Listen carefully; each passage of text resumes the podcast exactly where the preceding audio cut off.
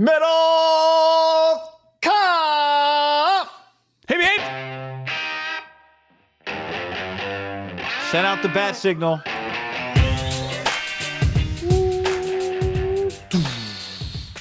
Ham is here to talk about Trey Lance. Everyone comes running. What's up, everybody? On YouTube, hello. We are recording this on a Tuesday afternoon. If you're watching on YouTube, you might be watching this live. You might be watching it after the fact. It's great to have you. Yeah, we're taking some heat, guy. We are taking some bullets. Not quite Gruden style, but people are not happy with our Sunday podcast. They thought we were meanies when it came to Trey. We were a little too critical. Middlecoff's tone might have been a little... Guy, you just were not being friendly enough, and we will address that. Your Alamo home, dilapidated home analogy is people have a problem with. Yeah, I just think that you guys undervalue the... you tweeted back at someone a $2.4 million home. Yeah, yeah. As a new homeowner, the asking price doesn't necessarily equal what you pay for it, right? No, not at all. To me, that house That looked good. The house. Yeah, maybe your friend has, on the golf course taste. On the golf course, Round Hill, 2.6, 2.7, complete teardown. Gut job. No, but there's. I'm not making that up. No, but there's a difference between he gutted the house and the house needed to be gutted, right? Well, it did. He showed me pictures inside, it was it was house. The Bay Area, from, these homes, probably the '50s. Yeah, these homes aren't built in guy, I'm looking at this house in Pleasanton. It was built in 2012. Those don't really exist. Even though when we played, what was that course called? Not Carica, but up there in kind of the hills, there were some newer homes when we were driving up there. Calippi, yeah. Didn't you feel that going up there? Some of the homes looked relatively, 20 years, kind of max old, up the hill. You're saying, the Calippi Hill? The Calippi. You remember going up to Calippi? Some were really new. And I remember thinking, how is that house? I remember Googling one I said to you and Hawkins, I'm like, what would that house cost? Looks nice. It was like $4.5 million. I'm like, yeah, wasn't cheap. Was not cheap. Okay, John, here's just a few things. And by the way, if you're listening to the podcast, you can go to the YouTube channel and we want you to do that. Both things are in the description. Don't forget, leave us a mailbag question. We're going to go through some of the YouTube comments today, but leave us a mailbag question by going to our iTunes page. You leave a review. That helps us out. We really appreciate it. Just like if you're watching on YouTube, if you would like the video, we appreciate that. And subscribe to the channel, too. It turns out half people who watch the videos aren't necessarily subscribed. So we appreciate it. Even if you hate a take or disagree with us, still subscribe. Yeah, we're grassroots, guys. Share it with your friends. Tell your people. Forward. We're all on group text messages. Be careful what you put on those group text messages. You never know who's on the other side. Mark Cuban says Cyberdust. Remember that? I'm on a couple that I don't know. I don't think every single number there. Really? Yeah. You I stay. Those? Oh, yeah. And I don't say a thing on those. Yeah, you're smarter than me. I might do a, side text like who is the 802 number? Yeah, but I don't. Yeah, you are. I do not say anything on those threads. You're no dummy. You're no dummy. I've been a little more, probably a little more of a renegade on those. Not again. It's probably more political. I'm on one with some college people that gets politically can get angry, which I just throw jabs. The thing is, a group text can be a lot like Twitter. You're just fucking with people, and it gets very reaction. True. It's very true. By the way, just to finish on the mailbag, leave a review on iTunes, leave a question, tell us your favorite bar. That's how you get in the mailbag. Before we dive into things, John, let's get some early thoughts here from our chat as it goes right now. Andy says, I think your boys were pretty tough on him. Speaking of Trey Lance, Chasing Gold says, Middlecoff was trying to catch these hands on Sunday. Ryan Obermeyer, full name on the internet, says, I disagree with you guys in some of your takes. But so fucking what? I'm not looking for a Trey Lance circle jerk fest. Say what you think. I don't want to read. Cody says, if you haven't watched JT O'Sullivan's breakdown on Lance on YouTube, you should. It's pretty interesting, in my opinion. UC Davis is right. So there's I know there was some Baldinger talk. Carlos says trade Ayuk and a third rounder for OBJ. That's a conversation for another time. But that's interesting. That's an interesting thought. I got to take. I'd rather have Brandon Ayuk than Odell Beckham Jr. And I certainly would rather have my third. my third. Yeah. Especially when you don't have a one. Here we got a Trey was inconsistent with his mechanics and reading defense pre and post snap. Rookie stuff. He'll figure it out. Agreed. I mean, that's only half of, you know, that's only most of playing the position, but see, now I'm see, now messing with you. We now like I'm fucking guy. Around. Now yeah. I'm fucking around. I think, you know, you and I have, we spent a lot of time thinking about this stuff. This is why we're professionals, John, is because just like you, we spend a lot of time thinking about it. But we also think about how we talk about it and how we think about it. And I think one thing we've tried to establish over the years is even though we believe what we say, we don't say things we don't believe. We also are open-minded to new information or being told, no, I think you guys missed something. And, you know, we spend a lot of time talking to each other to the point that, like, I know how you think, you know how I think. So it's good to hear how some other people think. Rocky Mountain Razorback says, John, stop trying to bully Trey.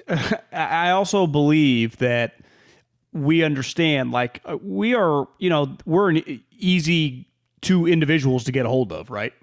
Twitter, Instagram DMs, obviously the comments here. We read and listen to a lot of them. We interact with, yeah, we interact.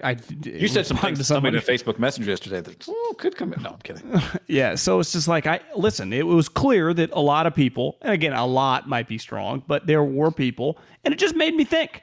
And I have no problem looking in the mirror and being introspective. Now, that doesn't mean that we will you'll have to wait to see what we think on this one, but capitulate to everyone's demands to get on our knees and beg for forgiveness. But but we will critically think. Yeah. We're critical thinkers, guy. Yeah, yeah. It's. I saw someone just tweeted at both of us. Can John mention that he went to Cal Poly? He never does that. That was a tweet? That was a tweet, yeah. That's a good tweet. That was a pretty good tweet. Learn by doing? Well, I mean, I wish I could say I like went to SC or UCLA or something way cooler, but those places denied me. Yeah, I went to Stanford. Forget learn by doing. Learn from the greatest minds on earth. That's what I'll actually never forget the first time I took the SAT and my mother opened it and she handed me the letter and I looked at the number and it was not four figures. So it was, I'm in trouble. Like, Mom, good news. You're going to save money on college. I'm pretty sure the number started with an 8.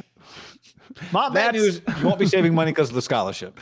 Yeah. You know, like in the NFL, you know, you want to bat better than 50%, right? If it's 1,600, you want to be well above 800, probably close to like 1,300. And I was much closer to like, you know, Deshaun Kaiser's completion percentage. It's hard, which, you know. Which was what? Like 48? Probably. Yeah, I'm just getting. No, he who knows? What was Hackenberg was I think pretty low. Did you see the stat? The SAT was intimidating. You know, speaking of math, I felt nervous. Did you see the stat on the Gavin Lux ball yesterday that he hit in the bottom of the ninth inning? With the launch angle and the ball off the bat, like it's been 100%. Those balls have been out. I think there's been something like 63 balls have been hit with that exit velocity and launch angle. And I think hitters are hitting like 821 in that situation with 38 home runs. So over 50% of the batted balls in that circumstance result in a home run. I did not see that, but did you see what the kid told Kapler? I'll give Kapler credit. I am a Kapler hater. Whether it was Farhan or whoever last night, it was a very, very high level.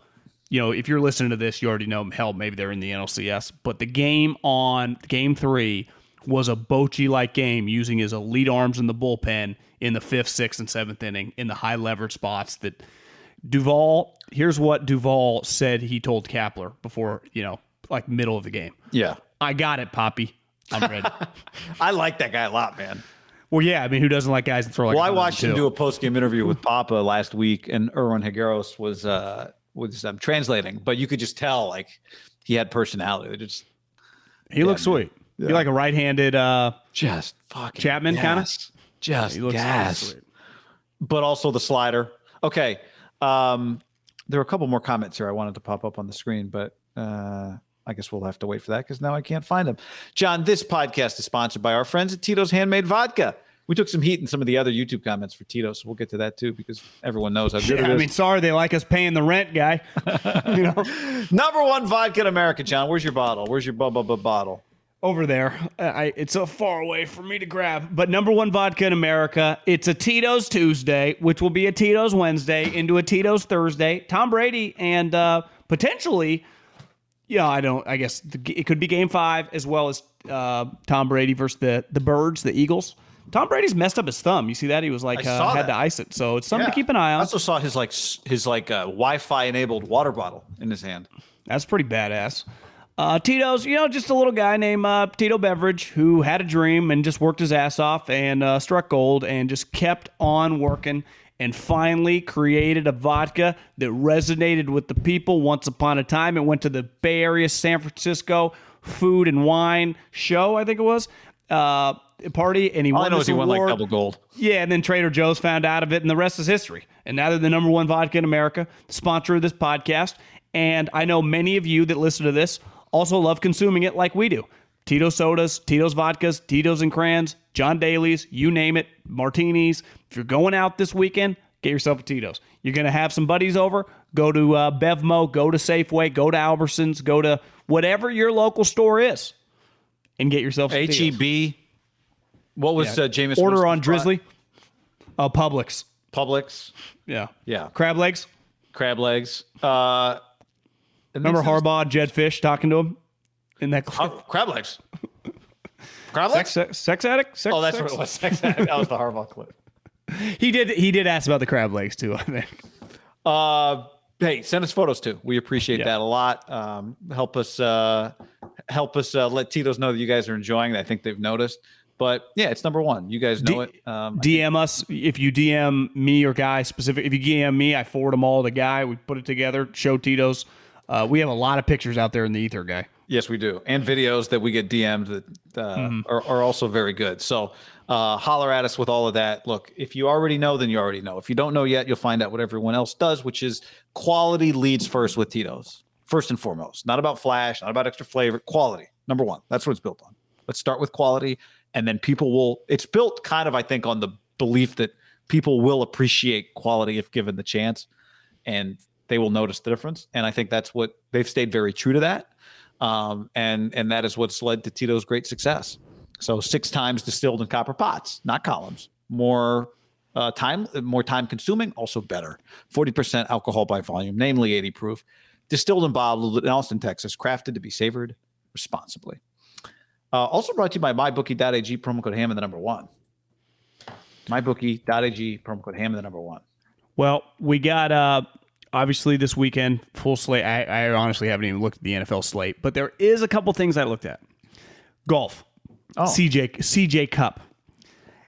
It's a 78-person field, Guy, and it's in Las Vegas, no-cut event. Maverick McNealy, who I was hot on a couple weeks ago, West Coast guy, he not only lives in Las Vegas, he is a member at this country club. Do you know that he holds the course record? You can get him right now 66-1, Mav McNealy. He is a guy that all these golf people that I listen to that are into the analytics are bullish on. He's been several times in the last year, right? The tournament Max Homa won. He had the lead late. Remember when Pebble Beach in 2000, it would have been earlier this year, when Jordan Spieth was right in the mix. I think Sam Burns ended up winning. He was also right in the mix. He's a West Coast guy. He's going to win eventually. That's 66-1 price point for a guy with some win equity. Now, even though he's never won yet. And the other guy, I mean, it actually was 30-1 when I looked yesterday. It's 29-1 now. Scottie Scheffler. He's another guy who's bound to win. He just kicked Rahm's ass, the Ryder Cup. No big deal. Number one player, drubbed him. I think it's a bomber's paradise. So Scottie Scheffler, 29-1. Mav McNealy, 66-1. If you just want a little side action, beside football, to maybe, turn $10 into $300. Turn $50 into, I don't know, $1,500. That's how I did it. Here's one that's got my attention, John. You and I started talking last week about we made our bets. We really wanted to take an underdog. The Cardinals are getting 2.5 points. Now, Kyler's health is a question, but they're getting 2.5 points at Cleveland this week. Brownie's coming off a loss. I mean, they're pretty good. I know. Did you watch that? You see how good Nick Chubb is? Holy moly. How about the Seahawks +5 at Pittsburgh? Not touching that, Gino. Buffalo -5.5 at Tennessee. How about Broncos -3.5 against the Raiders? I would. Who's calling plays? Is it you said -3.5? Broncos -3.5. How about the Giants at home plus 10.5? Daniel Jones might be out. Rams. Yeah. How about I know this. We're not doing the dud of the week. Bengals are. Where did that line just go? Minus 3.5 at the Lions. I don't even want. I root for the Lions now. I can't bet against the Lions. Me too. I tell you, like a tough slate, guy. Yeah. Well, how about one game I wouldn't touch even if it was the dud? Dolphins, Jags. Bears, Packers.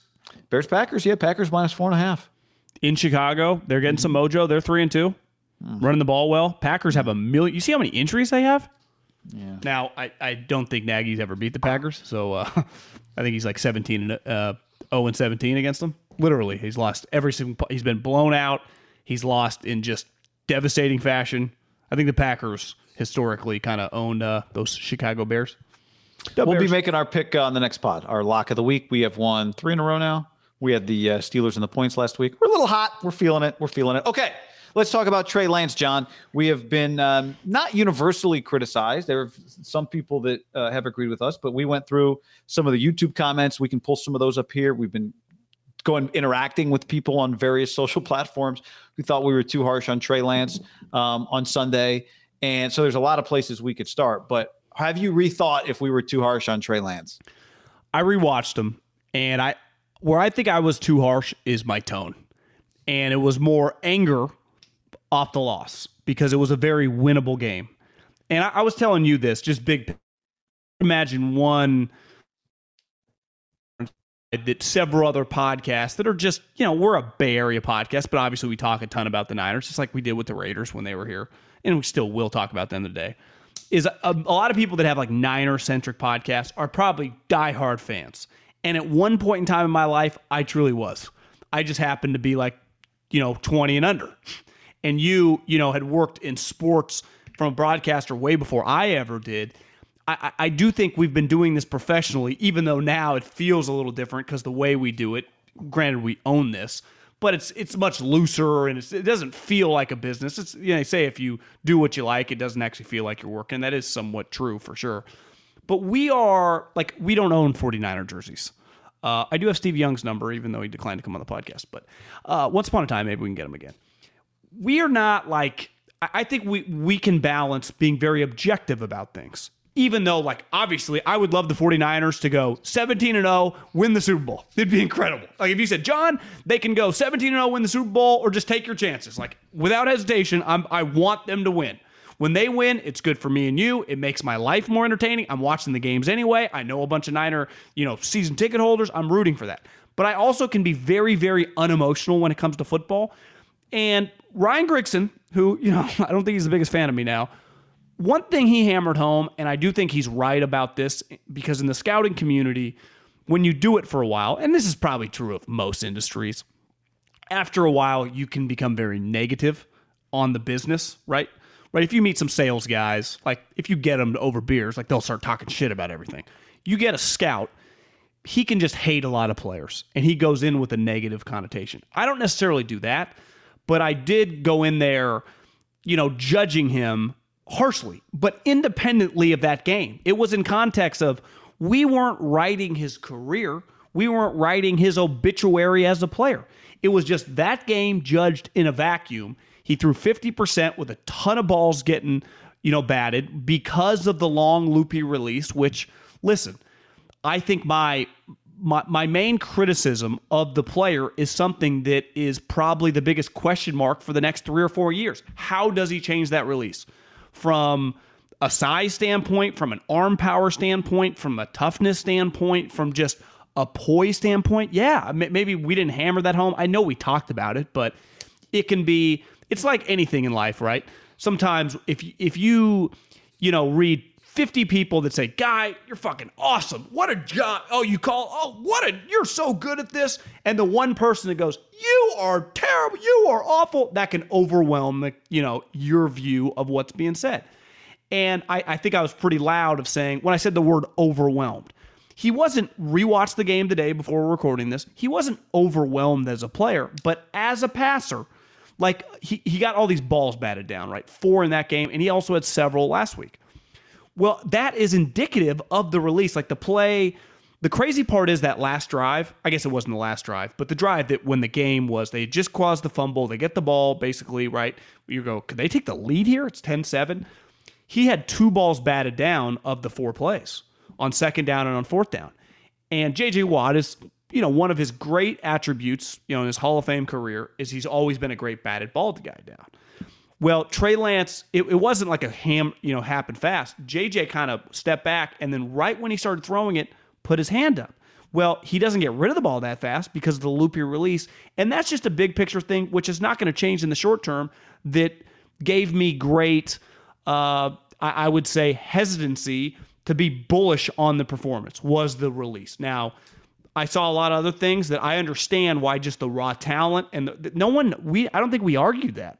Like, I wouldn't have traded the guy for Justin Fields or Zach Wilson, but as a passer, and to compete in this league, you do have to be able to, and I at the time, we didn't know he had a sprained knee. I thought he was going to be the starter for several more weeks. It's like, it's going to be difficult to depend on, his throwing on 3rd and 8 in these big games against all these tough opponents coming up. So that's, to me, probably where I don't believe I overreacted on it, but I was so critical of his performance on the passing element.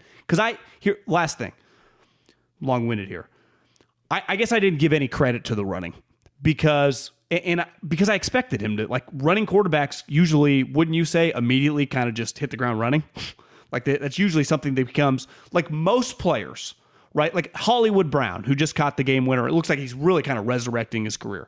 If Hollywood Brown could get the ball in his hands, he's like all these guys, whether they're bust or not, when the ball's in their hand, most talented players look pretty sweet, right? The hard part for a lot of wide receivers or running backs might be ball security or catching the ball. But when the ball's in playmakers' hands, they pop immediately. And quarterbacks, running quarterbacks, you would say that's their greatest attribute typically immediately, because that's just natural instincts.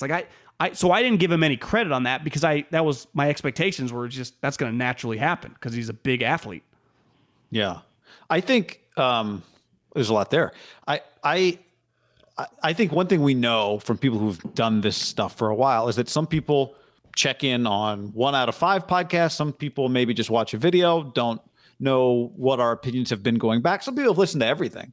The part that surprised me as someone who is almost never surprised by something that happens on the internet, I was surprised by how many people who said, I've been listening to you guys for a long time. You guys were way too hard. I was surprised that was the reaction because I felt like we've spent hours and hours and hours being very positive about Trey Lance, really being bullish on him. And my feeling is that I've built up that equity because I've told you many times, I think it looked good what we saw when we went to OTAs. I thought he showed so much in what we saw from him in preseason games. I would have drafted him. I liked his college tape. I'd take him over Trey Lance, over Justin Fields, blah, blah, blah, blah, blah. That you can then be critical and not have all of that other stuff forgotten. So I don't know. Maybe some of it was taken. We'll read some comments here. Maybe some of it was taken, it wiped out. I've changed my opinion. I now think he sucks. Which is not the truth. Well, there wasn't much of this. Remember when you guys were going to those training camp practices and you said if he had returned to North Dakota State, he would have been the number 1 pick in the draft? I didn't see that mentioned one time, right? That was silence. No, but again, there's some people who listen just once and some people who listen 100 times. I just want that on record. We said that. That's true. Yeah, and I still believe that. It's not like I would change just from a performance passing that was. It is as a quarterback, you do have to be able to and when I say pass, obviously he has a strong arm and he completed some sweet passes, but there were some concerns with the touch, which I think is related to the loopy release, which is also, I had a couple people take pictures of that pass that he threw to Sanu that got dropped. That was the 98 mile an hour fastball, but it was Peyton Manning wobbly. And people are questioning, is this grip off? And I'm well, I'm not a quarterback, grip mechanic guy, but I saw a picture where it looked a little weird. I don't know. Oh, the grip. Yeah, I don't know. I think we can start with more basic stuff, which is the simplest way. I remember, you remember when Kyle gave that analogy to Rich Eisen? I don't know if quoting Kyle Shanahan right now is the best way to make an argument. But when he made that analogy to Rich Eisen about how he goes house shopping with his wife, and he'll be pointing out all the stuff he hates. And then his wife is almost in tears and says, "Why do you hate this house?" And he's like, "What are you talking about? I love this house. I just got to go through all the things I don't like." And I remember seeing that thinking like, oh my God, that speaks to me. Now, I don't think that's what I did with Trey Lance on Sunday, but I think the simplest way to put it is I have not seen a take on Trey Lance's upside, like a legitimate, well thought out take that I think is too hot. Like, and we'll get to some of the things we really like about him, why we're very bullish on him. I haven't seen anything that I've gone, I don't think Trey Lance can be that good.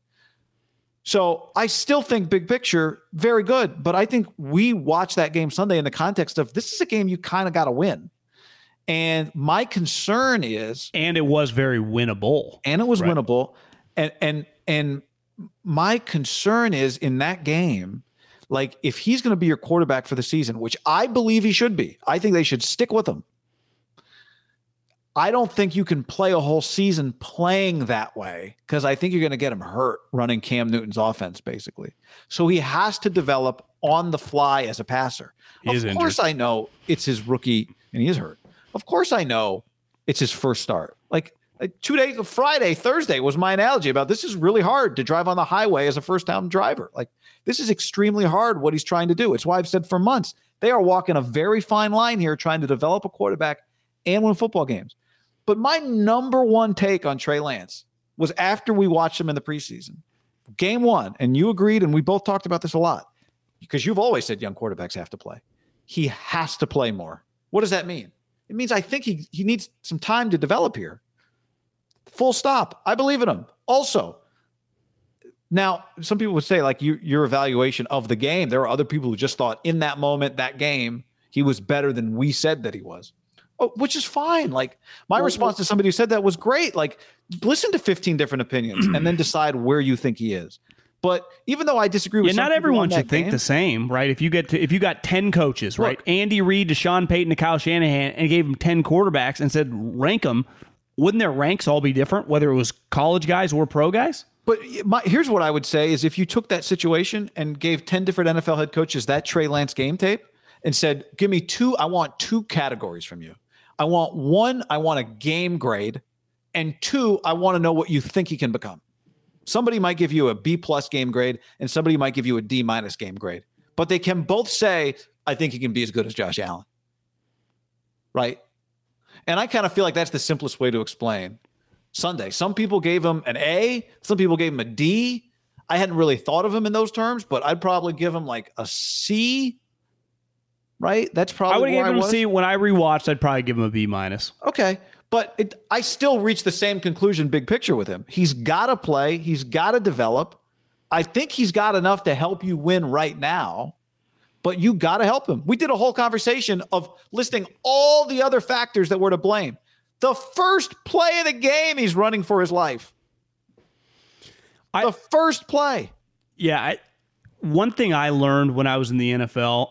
And it doesn't matter now, and it happens to me a lot now, but in the job we're in, it just doesn't impact you. When you make bold statements like this guy can be this guy, in the NFL, like that, they look back at you a year later, 2 years later, right? When you say, because it hit me this weekend. I was watching Robert Woods. I guess it would have been Thursday night. Robert Woods was a guy that I scouted, went through USC, and I remember with a guy that I was kind of be like, this guy can become Reggie Wayne. And it turns out Reggie Wayne is, obviously like a borderline Hall of Famer. Robert Woods isn't as good as Reggie Wayne. But I did feel pretty validated. Like his career has really come into its own, right, in L.A. And he's become a guy that can give you he can have 10 catch, 150-yard games. But when you make really bold statements like Jonathan Kuminga can become Tracy McGrady. Like we all agree that, because I think Trey Lance is like, Trey Lance can become Josh Allen. Well, now we've all watched Josh Allen for a year and a half. And should I get Andy Reid on the phone and be like, yeah, that guy's one of the top 5 players in the league, right? I mean, that's a very, very bold statement. It's just something naturally that we all kind of do. I think sometimes that's unfair, right? You just let him become a good player. Because in fairness to Josh Allen's, if you and I were big Josh Allen guys, like we both were, now part of it is probably biased, the California thing, the Valley thing. I just resonated with him. It just feels like I know him without even knowing him. Like I just know him. Right. Like I know his high school football coach. Like I just feel like I know him. And he's so easy to root for. But I would feel the same thing about like Mahomes. Like, yeah, just kind of, he feels like a guy that could have been at Fresno State, right? He just feels like that, his vibe. That those guys were lucky, and part of this is when you get drafted at 3rd overall, and which is not his fault. You know, you often say the thing with Greg Papa says, just because you give a guy $110 million doesn't mean he's going to start scoring 12 points to 20 points, or go from a 250 hitter to a 300 hitter, or go from an 800-yard rusher to a 1,700-yard rusher. Like, but with draft prospects, it's easy to kind of talk like that.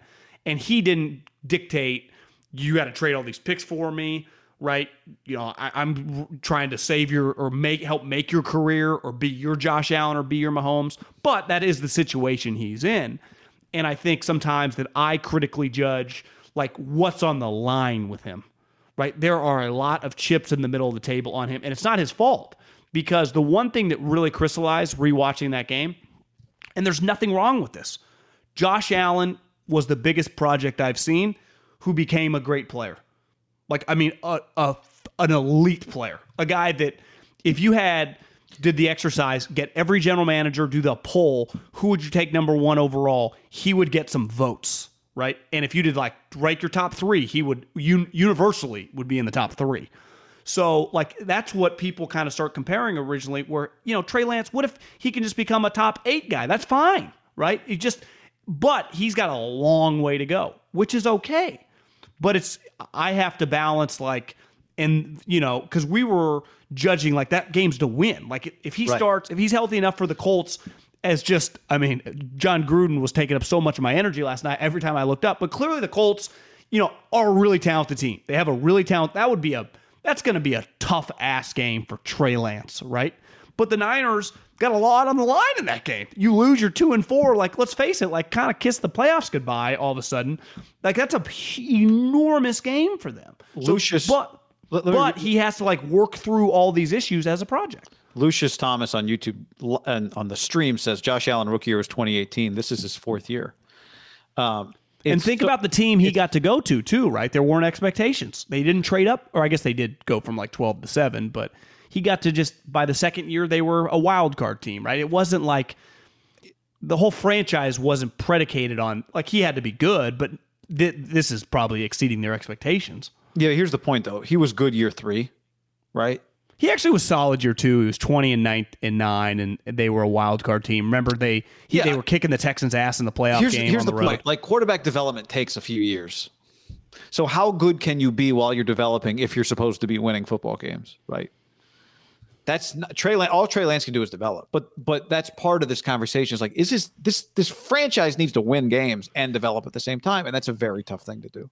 See, and part of my conversation is, I think ideally he is Josh Allen, right? His 1st and 2nd year, you just live through it all.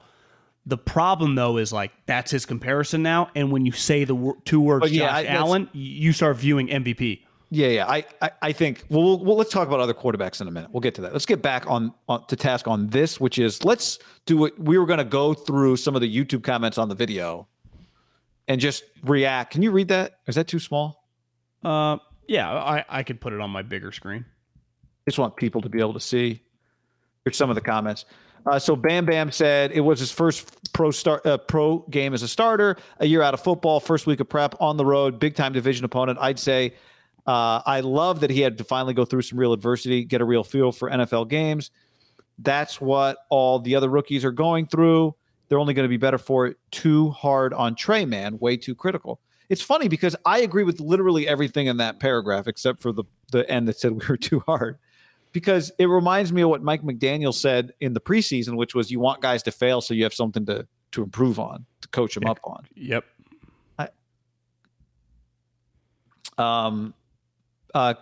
Kupaliski said, big disagree on the he overwhelmed and couldn't be further from a starting point. He needs to work on accuracy and reading the field, but he's no worse than any of the other rookies this year. He also looked poised and comfortable. Also made some big throws to Deebo and Ayuk. I think you guys are being overly negative on this guy. That's where I would agree. The word overwhelmed. And 29 thumbs up on that comment, by the way. The overwhelmed word was harsh. I'll tell you one part of this. I don't love the, well, you guys didn't say this about Justin Fields, or you guys aren't saying this about Zach Wilson. Well, with 5 quarterbacks go in the 1st round, like, the odds that 3 of them are really successful are not good. So it's not about him versus Zach Wilson. It's not about him versus Justin Fields. It's about, does he turn into a kind of quarterback that you're not trying to replace, which is most quarterbacks are guys you're trying to replace every 2 or 3 years, right? That's what Garoppolo became. So I don't, it's irrelevant. Now, the point, if you're making the point like, well, look, those guys are examples. All these rookie quarterbacks struggle. That's true. That's true. Rookie quarterbacks do really struggle. I'm not going to say that. I'm very cognizant of that. I'm okay with that. Jonathan said he also had no help on the right side of the line. Kittle was out, didn't have a number two receiver. Your run game is learning too. Trey will be fine. I agree with all of that. And I'll add, I said this the other day, and then I saw maybe Dennis Brown or Joe Staley said this. And we did talk about this a little bit. Like, I hope for their sake, they get better with the holding penalties and that some of them are a result of just not quite knowing where he is on the field, where Lance is, and learning how to play with him. Because his team put him in too many bad spots. First and 15, second and 15s. Like, they did not make Trey's life easy. So I agree with that. Yeah, a lot of penalties. This is his first NFL game as a starter. He didn't play much in college. It'll take time to develop. The problem here is Kyle seems to have lost it temporarily, hopefully, and I hope he's properly coached somehow. See, this would be now if I'm overreacting. Every single person is acting like Kyle's just an idiot now, where 2 years ago, everyone was giving him the circle jerk, where I would push back and be like, well, if we're going to question one of the two, wouldn't it be the safer element to question Trey and just some of the things he's working with than a guy that's been around the league for 30 plus years and now been a productive offensive coordinator for over a decade? That one to me, and I was critical of Kyle's plan, but watching the game, and we'll probably get into this later in the week, your car analogy, he tried to make it easy for him. Part of making it easy for him now. Should he have let him throw it 40 times? Because he was not accurate, and his loopy release balls were getting batted down. And you and I were involved in a Twitter conversation. This is getting really into the weeds of someone like, do you think these batted balls? And he wasn't saying it like this. We were just having a normal conversation. Are going to continue? And I'd say, yeah, I would imagine when you play Trey Lance, the major coaching point is when you start to see him drop the ball, put your hand up. So yeah. I do think batted balls are something this year with the loopy release, and who knows? It is not a guarantee, right? Like, let's use a baseball analogy. We were playing golf a week ago, right? Devin played college baseball, and you hear this from a lot of baseball guys. Hell, it happens to guys in the pros that I can hit fastballs. Like, good athletes that are good baseball players that play past high school can hit a fastball. It's the breaking stuff. And then once you get really into the weeds, like in the pros, it's like get in on their hands with the breaking stuff. That's the hole in their swing. And some people's like, we can fix that. And some guys never fix it. And it's always, so it is not the one thing that concerns me the most, that it's not a lock to be fixed. It might not be fixable, right? It just might be something that's always part of his game. It might be. I bet it can be improved. It might not ever look like Tom Brady or Jimmy Garoppolo's release. Dan Marino. But this is why I keep saying, like, I think his arm will naturally speed up once he is quicker at recognizing what's happening and where he's going. Not that his arm will actually physically get faster. He'll just make decisions faster, and so the ball's out earlier. But that still goes back to my point where it's still part of his repertoire. Yeah, and this is, I was thinking about this the other night. I would love to talk to a quarterback and really ask this question. Like, do you have to change anything when you get to the pros when the players in front of you are bigger? Like, do you have to pick different lanes to throw? Do you have to throw some passes differently than you did in college? Maybe if you're a shorter quarterback, you've always been short. That's different. But size is not an issue with him. No. But he's not. But the guys on the defensive line are big too, so they put their arms up. He's not 12 feet tall. But aren't guys putting arms up nonstop with like Herbert? What I'm saying, short quarterbacks were always short, so they've always had to find other ways to throw. Yeah, it was like the argument. AJ Watt wasn't playing the defensive line, and well, it's the argument for Devontae Smith. Like, how is he going to figure it out in the NFL at 165 pounds? Well, he's always been 165 pounds. He figures it out. That's his body. Yeah, that's right. Why like Anquan Boldin, like he aged well. Keenan Allen's going to age well. Why? Speed was never part of their game. How does Keenan Allen get open? He's a 4.7 guy. I don't know. He just fucking gets open because he's elite at it. Wanda Brown on YouTube comments, the live stream comment, I should say, said, "I'm glad you guys are retracing. I thought the kid was better than your analysis." Then she changes to, she meant retracting. Retracing, yes. I would not qualify this as retracting at all. I stand by that. I stand by how I felt about it. I think it's about making it clear that it's not a I didn't reevaluate what I thought of Trey Lance. Well, as like a prospect. Well, let's talk about why I actually am so bullish on the guy, because I do think... Are you talking about like the other quarterback? I don't want to jump there yet. Let me get to a couple more of these. Another YouTube comment. This one I liked. This one got 30. This one got 23 upvotes, John. Thumbs up. Hoodlum 415.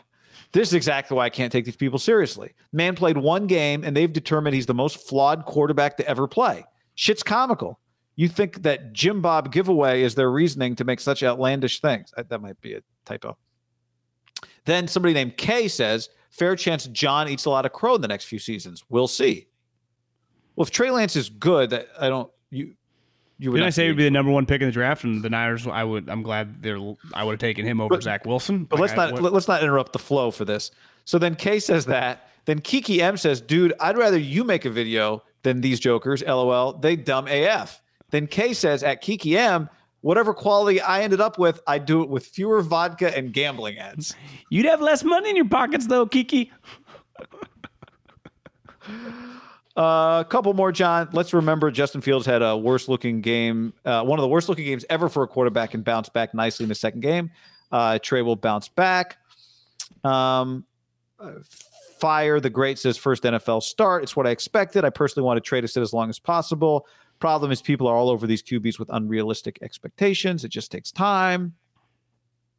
Here's another good one. This one got 10 upvotes. I guess upvotes is a Reddit thing. Thumbs up. "How out of touch are you? You are isolating a rookie where it should be evaluated collectively. You can't just evaluate a rookie like this. Kyle didn't put him in a good position either. Offensive line is horrible and constantly getting beat. What do you expect from him?" And then Hitch says, "I usually agree with them. I love this channel, but this take is ridiculous. Disappointed with this take. They're wrong." You know, and to be fair, like we do some topics, we put them up as individual videos. We did another conversation that was, again, listing all the things that weren't Trey Lance's fault, like line play, Kittle, maybe not being set up. As it turned out, a couple play, like the 4th and 1 play that he ran and got stopped on, which no one's really critical of him anyway on that play. Juszczyk fell down. You know what's funny watching it again? Juszczyk actually was open. He could have thrown it back. He was kind of going like this. I know. That play is supposed to be like a Kelsey, you know, that they run a lot where the quarterback goes and then you flip it back and he just walks in the end zone. Yeah. It's like a pitch behind him, you know, kind of at an angle. Yeah. Maybe not. Oh, you think it was supposed to be a pitch play? I thought he was supposed to. Maybe it was. Well, because he was going to snap. The route did look that way. He had already snapped the ball and was already moving. Juszczyk was behind him. Ben V on the stream says, these two can't admit to being wrong. I see. This is the part that bothers me, is like going in these circles. Like, I really like him. I've said I really like him for months. I said I didn't think he was great the other day. I still think that. If you thought he was better than I thought, who cares? That's the part I don't get. Like, we're all going to sit here and watch this thing play out. I believe in the guy. I said it wasn't all his fault the other day, but that interception he threw was bad. Now, the crazy thing about that pick, John, I loved everything about that. It's one of the tightest spirals he threw in the game. Athletically, it was a pretty elite play. Like, if he can dial that play in, that's a pretty unique throw, right? One thing, I'm going to end it on this. Okay. One thing that did stand out to me on the pick, he's kind of open. There were 5 guys around him, though. Yeah. It was, and Dwelly or somebody was just, Juszczyk was just standing over there. I've said my piece. I feel like I want to keep going on this, but. We're going to have, as long as he keeps playing, we'll be all right. We have a long way to go. Yeah, I just... It's not like he's in a contract year. He's not going anywhere. This is a fluid thing. I believe in him. I want... Here's the other thing. Our take after the game was, play him again. Keep playing him. Play him the rest of the year. Make him the starting quarterback. Last thing. If you and I worked in the Niners organization and we were scouts and we were getting ready for the Colts game, right? You would write we were advanced scouting the Colts. We were doing something on Carson Wentz or, you know, Darius Leonard, any one of their players. In our evaluation, we would base nothing on one game. we would watch 3 or 4 games worth of snaps. You never write, unless it's like a practice squad guy in, you know, preseason games where you only get so many snaps. But once the real games start, you never, in college, like when I was a college scout, your evaluation is based on a body of work. What do the Farhans, what are the Daryl Moreys? Like the one thing they are 100% right on when it comes to number stuff is sample size matters, right? If you're an 80% corner 3 shooter and you've only shot 10 3-pointers on the season, you're 8 of 10, it's not the same of the dude that's 50 with 200 attempts that's made 100. So the sample size matters. We have a long way to go. I think we can make, like Justin Fields, Justin Fields got 0 criticism. 0, including myself, who is critical of Matt Nagy, who is one of the handful of NFL coaches I happen to know. But it was just so embarrassing, and I thought, like, God, this is the one guy I know, and it's like, should I just not even touch it? But it was the number one story. Fields got a pass, an absolute. Nagy got, as the kids say, dragged, right? Dragged. Not one person was critical of Justin Fields in that game. That's where I would push back. Like, that's the one thing with the NFL, more than baseball, more than basketball, is it goes Kyle, even on this game, and with us, like, I would say not quite Nagy level Cleveland Browns, but I do think Kyle, like on the pendulum, clearly with the fans, it was like 90-10 Kyle Fields, or I mean, Trey. Yeah. Of just like, no one was critical of like, people like don't even touch, like, nope, his release, I know it's a problem, but that's not the issue right now. Like, people won't even touch it. It's like, Kyle, that fucking moron. What the hell? Offensive football, the running Trey. What does he know about running the football? Let's face it. That is the conversation that all these people calling us nuts are, and listen, we've been critical of Kyle too, are absolutely shitting on Kyle Shanahan. That if he was unemployed tomorrow, let's just hypothetically say, fired tomorrow, not because of emails. Like just, Jed York's like, I've had enough. You're done. D'Amico, head coach. Would Kyle Shanahan be a 100% lock to be an NFL head coach in 2022? Mm-hmm. How many job offers would Kyle Shanahan have? If you overrun, let's say there were 8 openings. Yeah, 7 of them. 7. Yeah. Now I will say this too, like something I was wrong about. I'll share something I was wrong about. I thought Jimmy Garoppolo was going to get a lot better. I thought Jimmy was going to become a top 12 quarterback for the San Francisco 49ers. That's what I thought about him. And he did not improve. Didn't get better. This goes back, Guy, on the Josh Allen comparison. Once you've been doing it long enough and you can be, and I think this is a strength of ours, unemotional about the things you're talking about, even though Raider fans will be like, you guys are emotional about it. Yeah, at times we kind of were, but it's fun. Not the Gruden topic, but just historically, right?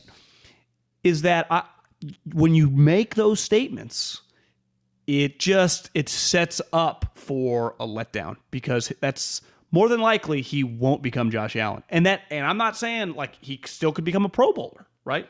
Well, I think what makes Josh Allen, or what makes Patrick Mahomes, is that they're the outliers. Right. Fact. Which is what you're trying to draft when you draft third, is you're trying to get an outlier. But Rocky Mountain Razorback says, Guy, you should have known better on that Jimmy take, LOL. Yeah, I didn't actually say I was wrong there. I said I thought he would get better. So I was kind of blaming Jimmy for making me look bad. I should have known. I should have recognized. Here's one thing that I allowed to cloud my judgment on Jimmy was his release. I watched him and thought, that's the fastest release in the league. It looks like Tom, not that he's going to be Tom because of it, but it is incredibly quick. And that's going to be like one of his secret weapons. But I should have paid more attention to the mistakes that he makes, to the risky throws he makes when his arm can't live up to some of what he sees. Like, we'll talk about Herbert in a second. I think Justin Herbert, for as humble as he is like, what Justin Herbert has is Justin Herbert makes the throws that at some point in time, every quarterback gets humbled out of making. But Justin physically can make them. Like, that's what makes him amazing, is like he makes the throws consistently that guys make once or twice or 3 times a year. But he makes them every week. Because the other 4 or 5 times the guy tries that throw, it's a pick or it's out of bounds or it's off somebody's hands. I think Mahomes and Allen also fall into that category. They've just been doing it longer, right? Mahomes, definitely. I think Herbert does it more because I think his arm is superior to Mahomes' arm. Yeah, I think all three of those guys are in a pretty special category, arm strength. Yeah, let's split some hairs. Now let's talk about. Now we look. That conversation's not done. You can tell us we were too harsh again, and we'll think about it. But and I don't. Like, I really enjoy this conversation. I really do. It's a hard conversation to have like on Twitter because I do think there's a lot of nuance, and it just takes so much fucking effort to do 9 tweets. Yeah, Twitter's not. I mean, let's face it. It died long ago to have legitimate conversations. It's hard. It's just difficult because of the ability, and it's always been like this. It's just the difference. To me, it's the difference between talking and fucking texting. That's why you pick up the phone and call, and then someone's like, "Why are you calling me, dude? We're just texting. I don't want to answer." Jesus, I don't check my voicemails. Okay, on to the next thing. Why don't you start it? Okay, I've thought long and hard about this, and I thought long and hard about this for a long period of time. And I think the separating factor for great young quarterbacks, and I'd argue great young players. Now, some players might not fall into this category that you would quote-unquote consider great, but I think the Giants core guys, and definitely Crawford and Posey fall under this. A huge separating factor when you have special talent is like the talent can take you so far. Coaches talk about this a lot, and this translates into every, walk of life. I mean, people that give like TED Talks will tell you talent is the most overrated thing, right? It's the way you're wired. And it's something in football that the scouting department operates. People think like, obviously you spend a lot of time evaluating the skill sets. But like, I could show you a breakdown of like arm strength that now that they quantify it. If I rank it with other guys, you can be like, well, that guy's got a strong arm because if he has a strong, like 1 mile an hour slower than Josh Allen and 10 miles an hour faster than Deshaun Watson, you'd be like, well, that's a powerful arm. Well, he's 6'4". Well, he runs a 4.5. Like you can quantify a lot of physical attributes, but the thing you cannot quantify is the intangible stuff. And knowing the guys with the Chiefs really well, and we've talked about this before, is the character stuff on Mahomes is just stupid good. I mean, it's incredible. And knowing Sean McDermott, not that I talked to him that much, but I was around him for a year. Then we rekindled at the Combine a couple years ago, and I text on and off. But I'll never forget that his personality, and I think you kind of see it on the sideline. Like, he's a really serious guy. Like, he's very, if I had to do a coach comp, I'd do like a Brad Stevens. Like, I think he's more human with his individual players, but just around the media and stuff, he's a super high character, super smart, but he's not a fluff guy. He's not a BS guy. He really values character. He loves Josh Allen. Loves him. Lamar Jackson, we both know a guy who works now for the Ravens. He has tried to describe to me over text messages in his time now coaching, like being on the sideline with him. It's one thing training camp and then start playing games. He is floored, and he trains NFL players. The character and the person that Lamar Jackson is. And obviously he went in thinking like this guy's awesome, and the player's awesome once you watch him play around. But the person, he does not hammer home. Like, that's all he talks about is like this guy. He's blown away. Blown away by this guy. And Herbert, we all know, right? His character. The character of the core four is what I'm going to call these guys. Mahomes, Allen, Lamar, and Allen. And really, Mahomes, I saw you put up a comment earlier that like, I don't know if you read it, but one of the comments was, Herbert got shit on his rookie season. No, actually he didn't.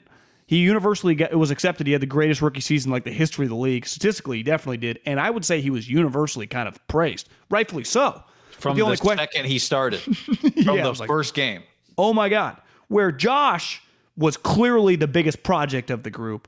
Lamar, unlike Josh, had immediate success, but was nitpicked. All of them. I mean, when I think Lamar Jackson, I think the first thing that comes to my mind is nobody cares, work harder. His attitude in that franchise changed. Obviously, his talent and his play did. But like what he just did on Monday night, 37-43 for 450 yards. Harbaugh giving him game balls. Greatest completion percentage in the history of the league with at least 40 attempts. You only do that by, when I say elite character, that also means like your love of football, your desire, and your drive is just off the charts. his desire to improve for the last 3 or 4 years is because I was someone who, honestly, the two quarterbacks I didn't like in that draft, I was like, I loved Darnold, loved Josh Rosen. I was like, I do not like Josh Allen, and I definitely don't like Lamar Jackson. Those two guys are on a Hall of Fame trajectory. And Lamar, to me, went from like a guy, you know, running quarterback to now it's like, well, he's going 37-43. He's killing you with his arm. And his running ability is, he's basically like the buttoned-up Michael Vick. Well, like he's become one of the most exciting passers in the league. Right. I think he's immediately become one of the most remarkable watches in league history. Because Michael Vick was like that immediately, but he was like, he had some flaws. He wasn't that accurate. Like this guy, it's just mind-blowing. It really is. Mahomes is the all-time outlier because he was immediately elite. I mean, it was just like MVP, Super Bowl. Where the other guys kind of had to grind. Herbert, he had individual success, but his team wasn't winning, so it was like he was in a tough spot. All these guys, to me, the character for them is just, it's elite. I mean, it just, and to Trey, what we knew about him, and we talked about this when the video went viral from the Colts video, is there were two guys, and they are a huge character team, right? You think Chris Ballard, Frank, almost to their, maybe to their own detriment. We'll find out as time goes on. Are they talented enough? 100%. But they, like DeForest Buckner to them, we'll give you a 12th pick in the draft or 13th, whatever, all day long. And you know what? They were right because they bet on the person as much as the player. And he was not some like 3-time All-Pro. He was a really good player, like a fringe Pro Bowler, but that was their type guy. And it was Trey Lance and Devontae Smith, who, as I've given the story before, every scout will tell you, when you interviewed the two guys that were older, Ruggs and Judy, you said, who's the leader? Thinking that most guys are like, I'm the dog. They're like, Devontae, Devontae. And last year, Waddle's like, yeah, Devontae was the guy. Like that, but it wasn't like, because they're like, he was just their leader. Like the guy, like Gronk or AB or Mike Evans or Edelman would say about Tom. And Trey, when they evaluated him from everyone we talked to and people in the league and people that are around the program, that was him. So you bet on those type people to improve. So to me, the most bullish thing I am with Trey, the mechanics, the accuracy, some things that he's a project. You give me the plus character, the plus drive, the plus things that Kyle really values, right? Kyle's like a Ballard. He cares about that stuff.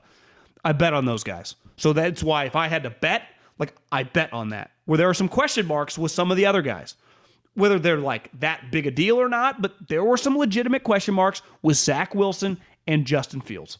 Mac, like just not good enough, talent-wise. And Trevor was the perfect prospect, basically, right? Yeah, I mean, Mac it's specifically not a high enough ceiling. I also have been thinking about those four quarterbacks. It's funny, we both came to the show today with thoughts on Herbert, Josh Allen, Lamar, and Mahomes. Not just because like the bigger picture, the league's in a good place, but in the context of Trey Lance. And one thing that all five of them have in common, Herbert, Allen, Lamar, Mahomes, and Trey Lance, none of them were the first quarterback taken. Even though they all have incredible. Trey was the highest draft of the four of them. That's right. No, he was the third quarterback of his draft, right? Yeah. Herbert was the third quarterback of his draft, right? Lamar was the fifth. Mahomes was the second or the third. Yeah. I always get confused. Did Deshaun go ahead of him? I'm going to look that up right now. Keep talking. We always have that same conversation. But none of those guys were the first guy taken. Now, part of that is like second. Mahomes was the second. Now, part of that is like, all right, Joe Burrow. All right, Trevor Lawrence. Fine. But what is it? Because there was this conversation about, somebody was texting me today about like, how could you miss on Herbert? Like, how could you be wrong about Herbert? Because Herbert possesses extreme physical talent. Like the other thing with those four guys, they're not exceptional physically. They're extreme, like extreme athletes, right? Josh Allen's an elite athlete, period. Not an elite quarterback athlete. Crazy is Mahomes probably the worst of the five because they're all so elite, right? Lamar's the best. Josh is the second. Yeah, of best. The four, Trey. Mahomes, I'm not him and Trey. I'm not sure who's a better athlete. You think Trey Lance is a better athlete than Mahomes? Run around, it feels a little faster. Yeah, I mean, there's again Mahomes relative to the rest of the league. It's higher end. But like, so I started thinking specifically first about Herbert. Like the people who missed on Herbert, why? He was a freak show, athletic. Like you saw the arm. He's huge. He's 6'6". He runs. Wasn't his game-winning play in the Rose Bowl a run? Yeah. Well, part of it was, I think, with hindsight, how many of these guys remind me if Louisville had NFL receivers? Devontae Parker, Josh Allen. I think Lamar played with Devontae Parker. Devontae Parker. Herbert, you know, Herbert played with a guy named Juwan Johnson his last year, who's now on the Saints, who's a big guy, had a huge game against SC. One of the things that's hard... No, Parker's older, excuse me. One of the things that's hard to project is, how's he going to... What's it going to be like when he's on the field with Keenan Allen and Mike Williams? What's it going to be like when they got Stephon Diggs? What's it going to be like when you start surrounding Mark Andrews or Tyreek Hill and Kelsey? And, like, what's it going to be like? Hollywood's getting sweet now. Hollywood. And I do think one of the things, Trey, we've seen this consistently. You don't have to hit everybody in stride all the time. Debo Samuel specifically is going to be great for Trey Lance. Great. Because you need a guy, I think, that can make plays for you so you don't feel like you have to be perfect all the time. Right? Wasn't Kelsey do that to Mahomes? Kelsey does it. I think Kittle will do it. I think it's why you got to get Kittle going in the pass game once he gets healthy. But that's a hard thing to project when a guy doesn't play with NFL talent. All these guys, Mahomes has Kelsey, Lamar has Mark Andrews, Herbert's two wide receivers are basically tight ends, right? The way they play. And he had Hunter Henry. Yeah, and he had Hunter Henry. Josh Allen, that Dawson Knox, I think he's an Ole Miss guy, is fucking dominating. This guy on the treadmill who goes to Bills games, diehard Bills fans. I saw him yesterday. He's like, you see that Sunday night game? He's like, how about, he didn't even say Allen. He's like, how about Knox? I'm like, Knox is this guy, and obviously they got Stephon Diggs. So they all benefit from having big size weapons to play with. I think the thing that really excited us about Trey Lance when we watched his college stuff was like that he did stuff that Kyle would want, right? They ran plays that looked like Niner plays, and he had the ability to. We saw him throw with touch. I saw him throw with touch. I felt like he had it. He was under center sometimes. There was a lot cerebrally, and I think that's one thing. Somebody with the Niners told me after the draft was they believe so strongly in his capacity, in his brain, like who the guy is, in terms of how much information he can take, how much information he can handle. But I think one thing that did really Adam Peters was that confident in it. I was like, Jed, come on, man. You shouldn't be telling me this. But he clearly, I think, you don't take some of the physical toll that he took in that game. I do think you see competitiveness. And I think one thing that'll happen with him that specifically happened with Herbert, because I don't remember with Josh if this was a thing. Mahomes probably wasn't. Lamar, I don't know. But just because I covered Herbert, it was like, Herbert doesn't talk. Is he a leader? Herbert's quiet. Is he a leader? Trey is obviously not like over the top boisterous yet. And I don't think you need a quarterback to be boisterous. I do think there's a quiet confidence with him that will come out more and more and more the more he plays. But it's something that you have to earn from your teammates. And I think Herbert clearly earned it very quickly because he had to play right away. And he stepped into this situation that was pretty difficult. And remember, you gave him a chance. They almost beat the Chiefs. And I think his teammates started to see like, okay, I think Trey's going to have that opportunity. He did have that opportunity the other day in an adverse situation to just make plays and take hits. And it was like you get credit. I'll finish this part of the point on this. Bad situations are opportunities. Like clean pockets and wide open receivers are great, but you don't prove anything to your teammates necessarily in those circumstances. And less than ideal circumstances are great, great ways to prove leadership and toughness. And it's the ability to handle yourself and to stay cool, calm, collected, resolute in difficult times is what gets you credit fast, like real credit, not like somebody tweeted something about you, like really gets you to the top of a leadership poll quickly. And he has that opportunity. This is why I want him to play, John, is because there is a unique opportunity that they have to give Trey Lance right here to earn that fast that I'd like for them to give him. Just like Herbert had, all these guys had that chance quickly, by the way. One defining attribute, I think that, you know, the best quarterback ever definitely has this, it's weird when you say this about Tom Brady, but you know, you worked with Shane Vereen this year, and I know you've talked about Tom with him, and I just think it's clear every time his teammates, whether it be a former teammate in New England or be a current teammate in Tampa, or just guys that pass through for like a year, and the impact he has, humility. And I don't mean humility. It's easy to be humble when you're a rookie, right? It no different like your first 6 months on any job. You're just kind of feeling your way out. You're not walking in demanding shit, right, when you're young. But what about once you have success? And I would say humility, knowing the Chiefs guys, I mean, Mahomes is... If anything, like his family members are like the loud, boisterous ones. If, you know, people are like, God, I wish everyone needs to calm down, be more like Patrick. Lamar, did you like last night, right when the game opened or finished and he had the historic night, he never acts like it's about him. He honestly feels sometimes a little Justin Herbert style. He's uncomfortable talking about himself. And Josh Allen, just when you grow born and raised in Fireball and you go to Bakersfield Junior College and you go to Wyoming, I'm sorry, you just stay kind of humble. And this goes back to knowing Sean McDermott. Like, they're not into like getting up and pounding your chest. That ain't Sean's style. And humility to me is the defining characteristic of all those guys. It's harder to stay humble as you become big, right? To me, Mahomes, I know he's playing, making some uncharacteristic plays. His body language and the way he plays and just the way you see him interact hasn't changed one iota from when you watched him. I was like first half of his second year, which was technically his like rookie starting season, to the last couple of years once he signed the $450 million contract. He conducts himself. I mean, I say this a lot. I've never been paid $100 million. If you can act the same, I'm talking the exact same, after you get, most people act different if I gave you like $500K. Let alone $50 million, let alone $400 million. It's human nature. But to be able to do that, to me, speaks to the parents, right? All these guys were raised well and coached well and are just have some special wiring. And that's, to me, with Trey.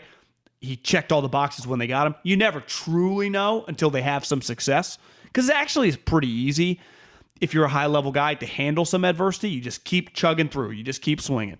It is, I think, in these public jobs, once we like we see a lot of Mark Cuban and Elon Musk. Like, you just kind of get put on a pedestal the moment you hit a point, right? We see a lot of these star quarterbacks or star shooting guards. Like, they just become American royalty because they're the richest and most famous. And some of them handle it better than others, right? Like Klay Thompson. He's been pretty fucking consistent in his actions. When he was making his rookie contract, that now he's worth $400 million. And it's something that I think it's easy to fake, but not well. Like, there are enough interviews. I don't think you can fake it for long, though. No, there are enough interviews. I've always said this. There are enough examples of what you're supposed to say that anybody that cares to want to say what you're supposed to say can figure out what they're supposed to say, right? Like, if you want to do, and I'm talking like specifically in these circumstances, you can do an interview and just say the right stuff. Like, I think we give way too much credit for that. But I looked up earlier today, again, we were really on the same page today with this, because before we even started talking about it, before the show, I pulled up the lyrics from the pop star. Wow. Not Fort Minor. Yeah, Fort Minor. Yeah. To me, the humble song from pop star Andy Samberg is one of the greatest fake songs ever written. My apple crumble is by far the most crumblest, but I act like it tastes good out of humbleness. Or I'm sorry, I act like it tastes bad out of humbleness, right? And there's a lot of, like, you can tell when somebody's doing that, right? Like, acting like it tastes bad out of humbleness. I rented that movie, by the way. It was terrible. Oh, God, I love that movie. I think it's so entertaining because the music's really good. Yeah, it's outrageous. The thing about me is that that's so impressive is how infrequently I mention all my successes. None of these guys are faking it. And you know who can sniff it out if you're faking it is your teammates. Yeah. Like, that's what matters most. It's not that you trick me. It's do your teammates. Are your teammates all in? Well, here's an example. Russell Wilson is one of the, not just quarterbacks, one of the greatest athletes I've ever watched since I've been watching professional sports my entire life. He is clearly like he's a religious guy. He doesn't get in any trouble. From all accounts, he's a good dad to Sierra's, you know, the kid that she had for future. Now they have their own children. But there is a feel to him that it's like, is this real? And some of his teammates over the years that you could argue are like too raw and real, right? Just were like, what the fuck is this? You know, and that is, no one's ever been like, what is Lamar's deal, right? What, you could even just go some random quarterbacks, right? You could be an average guy, but if you're just normal, like Andy Dalton, for example, I've never heard anyone be like, you know, I like Andy Dalton. Some guys might, he wasn't good enough, but it felt like, you know, people just, if you're just true in your own skin, it's what I respected so much about Dan Campbell's tears. Like, it feels Dan, from just his introduction press conference when he talked about biting knees to Sunday afternoon when he cried, he's very comfortable in his own skin. You know, and it's like the Belichick guys, and I'm not saying Russell isn't. I'm just saying, like, he kind of, I think, you know, some teammates, if you just having beers, you know, would probably be a little hit or miss. Or even Peyton Manning over the years. I think a lot of guys be like, you know, he's an asshole. But once you're around him long enough, if you're just consistent, like, you know, Peyton is just, his standards are like Nick Saban. You kind of respect it. You're like, you know, this guy is just, can't turn it off, right? Yeah. People love, you know, our buddy Jeff Schwartz, who played with Eli, know some other people that play with Eli. They just thought Eli was just the most down-to-earth. Again, Eli was a hard worker. He demanded on Tuesdays, your off day. If you were a quarterback, you came in to watch film, do the breakdown with him. But people just like, you're just very comfortable in your own skin. And I think ideally, you want that guy to just be a normal, humble guy, and it can be difficult. The praise you get, the money you make. But I think those core four guys, Mahomes, Lamar, Herbert, and Allen, and we'll see with Herbert, like, as it keeps going, but it's pretty clear, like, they're just very comfortable in their own skin. Yeah, Herbert's ceiling is incredibly high. So is his floor. I think the other thing with all four of those guys, it's easy now to be like, yep, superstars. All four of them have improved. Like, all four of them have taken big steps. Now, it's easy to find people who really believed in Mahomes, or really believed in Lamar. It's easiest of that group, I think, to find people who really believed in Herbert. But even then, I would say this, having watched Herbert, I think his touch and accuracy, now he's throwing to bigger receivers, I think it's improved a lot. And I watched him in college, and I think a lot of people that watch him in college go, God, why didn't they make more out of this? How did they not take advantage of this? But this is why you err on the side of a lot of talent, is because there's a lot of room to improve. You want somebody to have room to improve. If somebody is already at their best when you get them, how much room to improve is there? All four of those guys have gotten a lot better. Like, a lot better. And I don't think we talk about any of the four like they're done developing either. No, well, I mean, they're all like 24, 25, 26. Yeah. So, but part of that is, you know, let's go. Let's play. He's got to stay in the game. Get him on the field. Got to stay healthy. Yep. But got to get on the field first. All right. Before we go on, John, let's tell the people about wineaccess.com/ham, wineaccess.com/ham. We're right now at wineaccess.com/ham. You get $50 off an order of $150 or more. Hell of a deal for some great wine. Yep. And to go to wineaccess.com/ham, whether you're looking for a $20 bottle or a $200 bottle, Wine Access has something for you.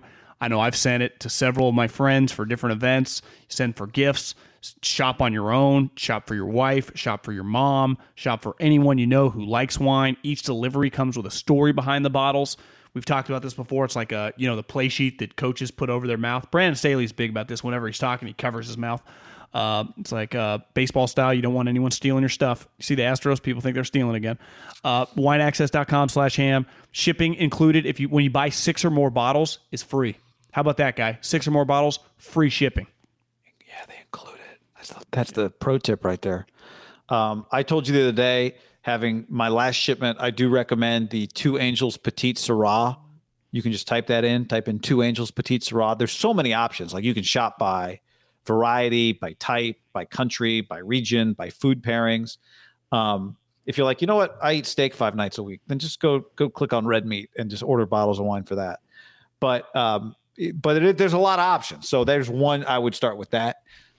Two Angels Petite Syrah, Red Hills, Lake County. I think it's a $25 bottle. So boom, There you go. You're off and running.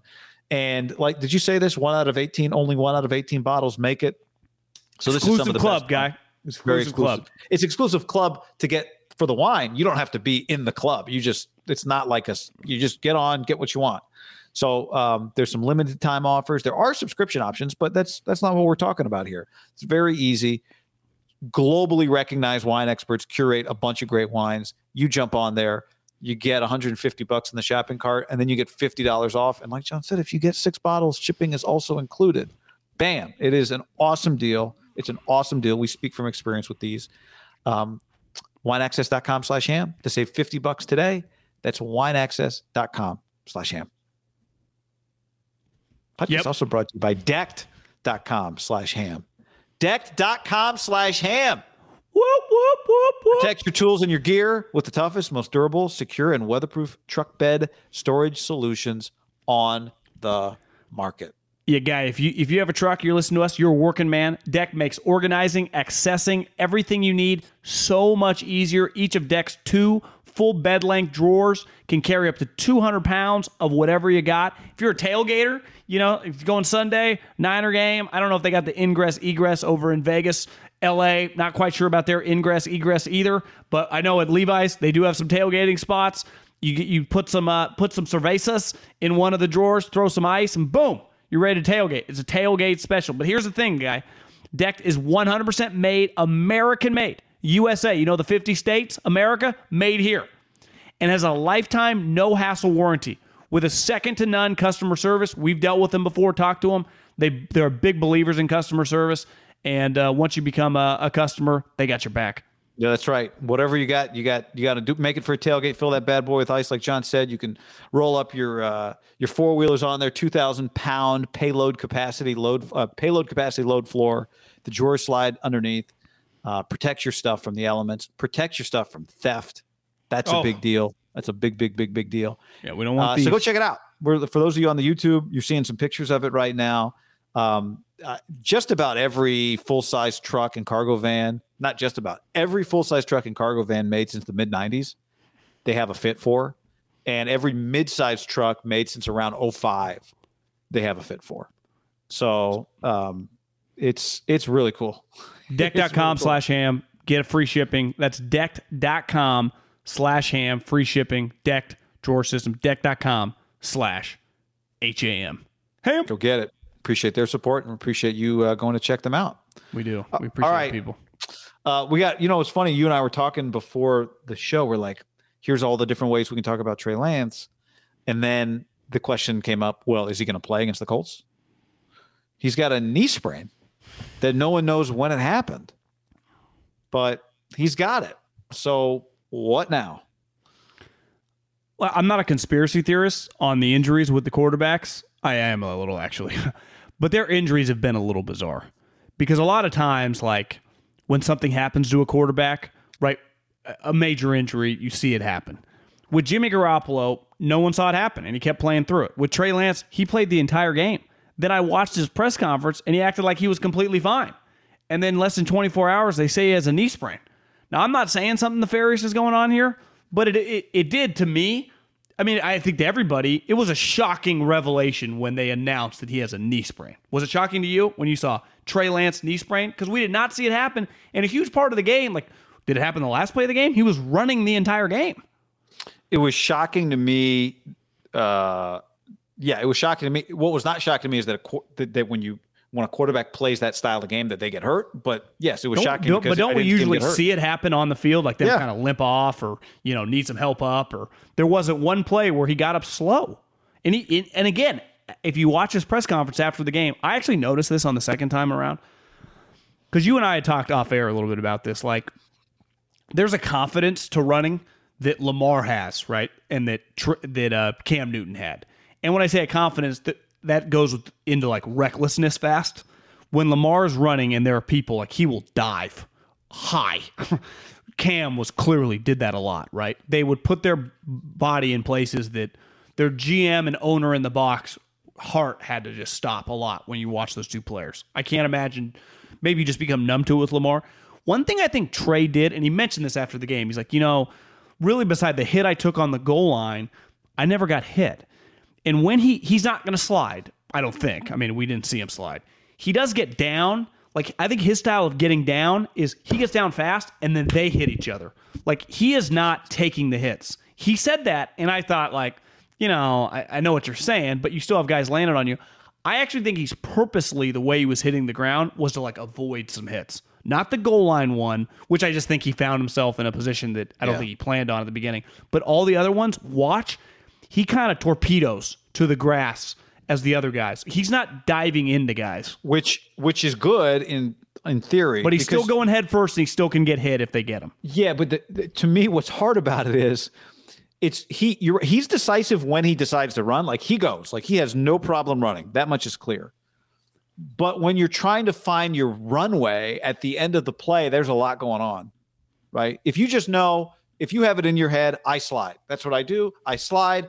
Anytime it's about the play's about to end, I slide, right? The way Russ often does it, the way Kyler does it, like there is no indecision in how the thing's going to end.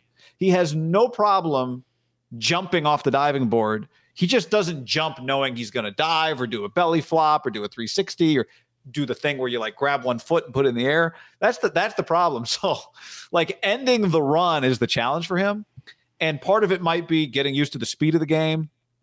He's clearly not afraid to get hit, but I don't think he's yet figured out what the best way to end some of these runs.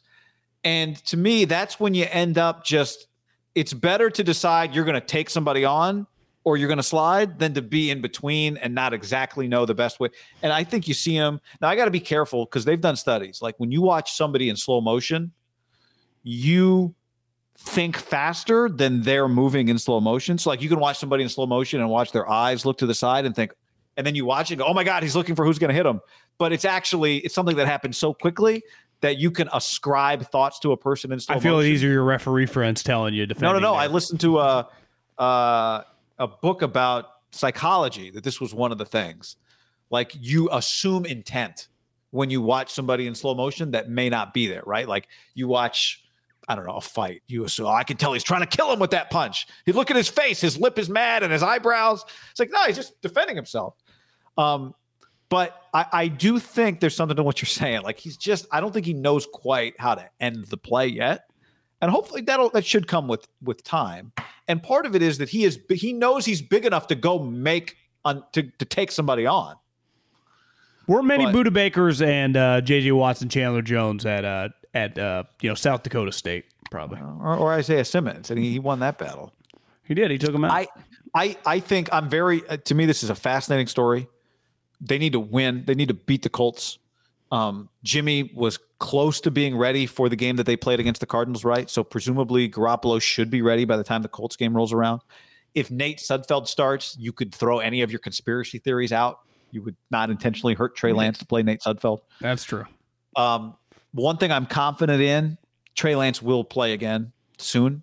Even if Jimmy Garoppolo is healthy enough to play, I doubt we'll ever get him back to 100%. And, either he doesn't play well enough to win or he gets hurt. And we have not seen the last of Trey Lance. I don't know if he'll be the quarterback against the Colts. I hope that he is. Me too. I really hope that he is for a variety of reasons. But I am confident that we have not seen the last of him. I think we'll see him again soon. I think I speak for everyone. And this is nothing against Nate Sudfeld. I'm sure he's a great guy. Not a soul wants to watch Nate Sudfeld. And partly because we expect it to be really bad. I mean, never forget, Nate Sudfeld was the reason that everyone acted like the Eagles threw the game. Not because people were acting because they put him in the game. Like putting Nate Sudfeld in the game alerted the entire NFL fan base / other teams attempting to get that spot to win the division because I forget who they were playing, Washington, that they were throwing the game. He was viewed as such a poor player that if you put him in the game, you were throwing it. Not because you just run dumb plays or whatever, just by putting him in the game. Right? Giants fans, wasn't it Giants fans that were getting hosed on that one?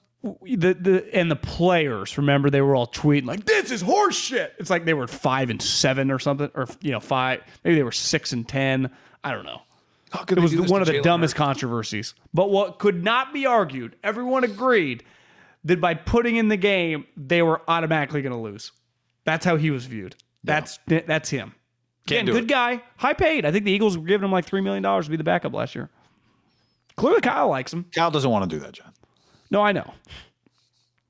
I think Nate, if Nate's smart, you could probably have 7-8 more years now just doing what you're doing. Better off not playing. Yeah, do not play me. Ask Chase Daniel. Trey looks ready, Coach. I'm telling you. I think. Yeah, Jimmy. You see Jimmy's ankle flexion?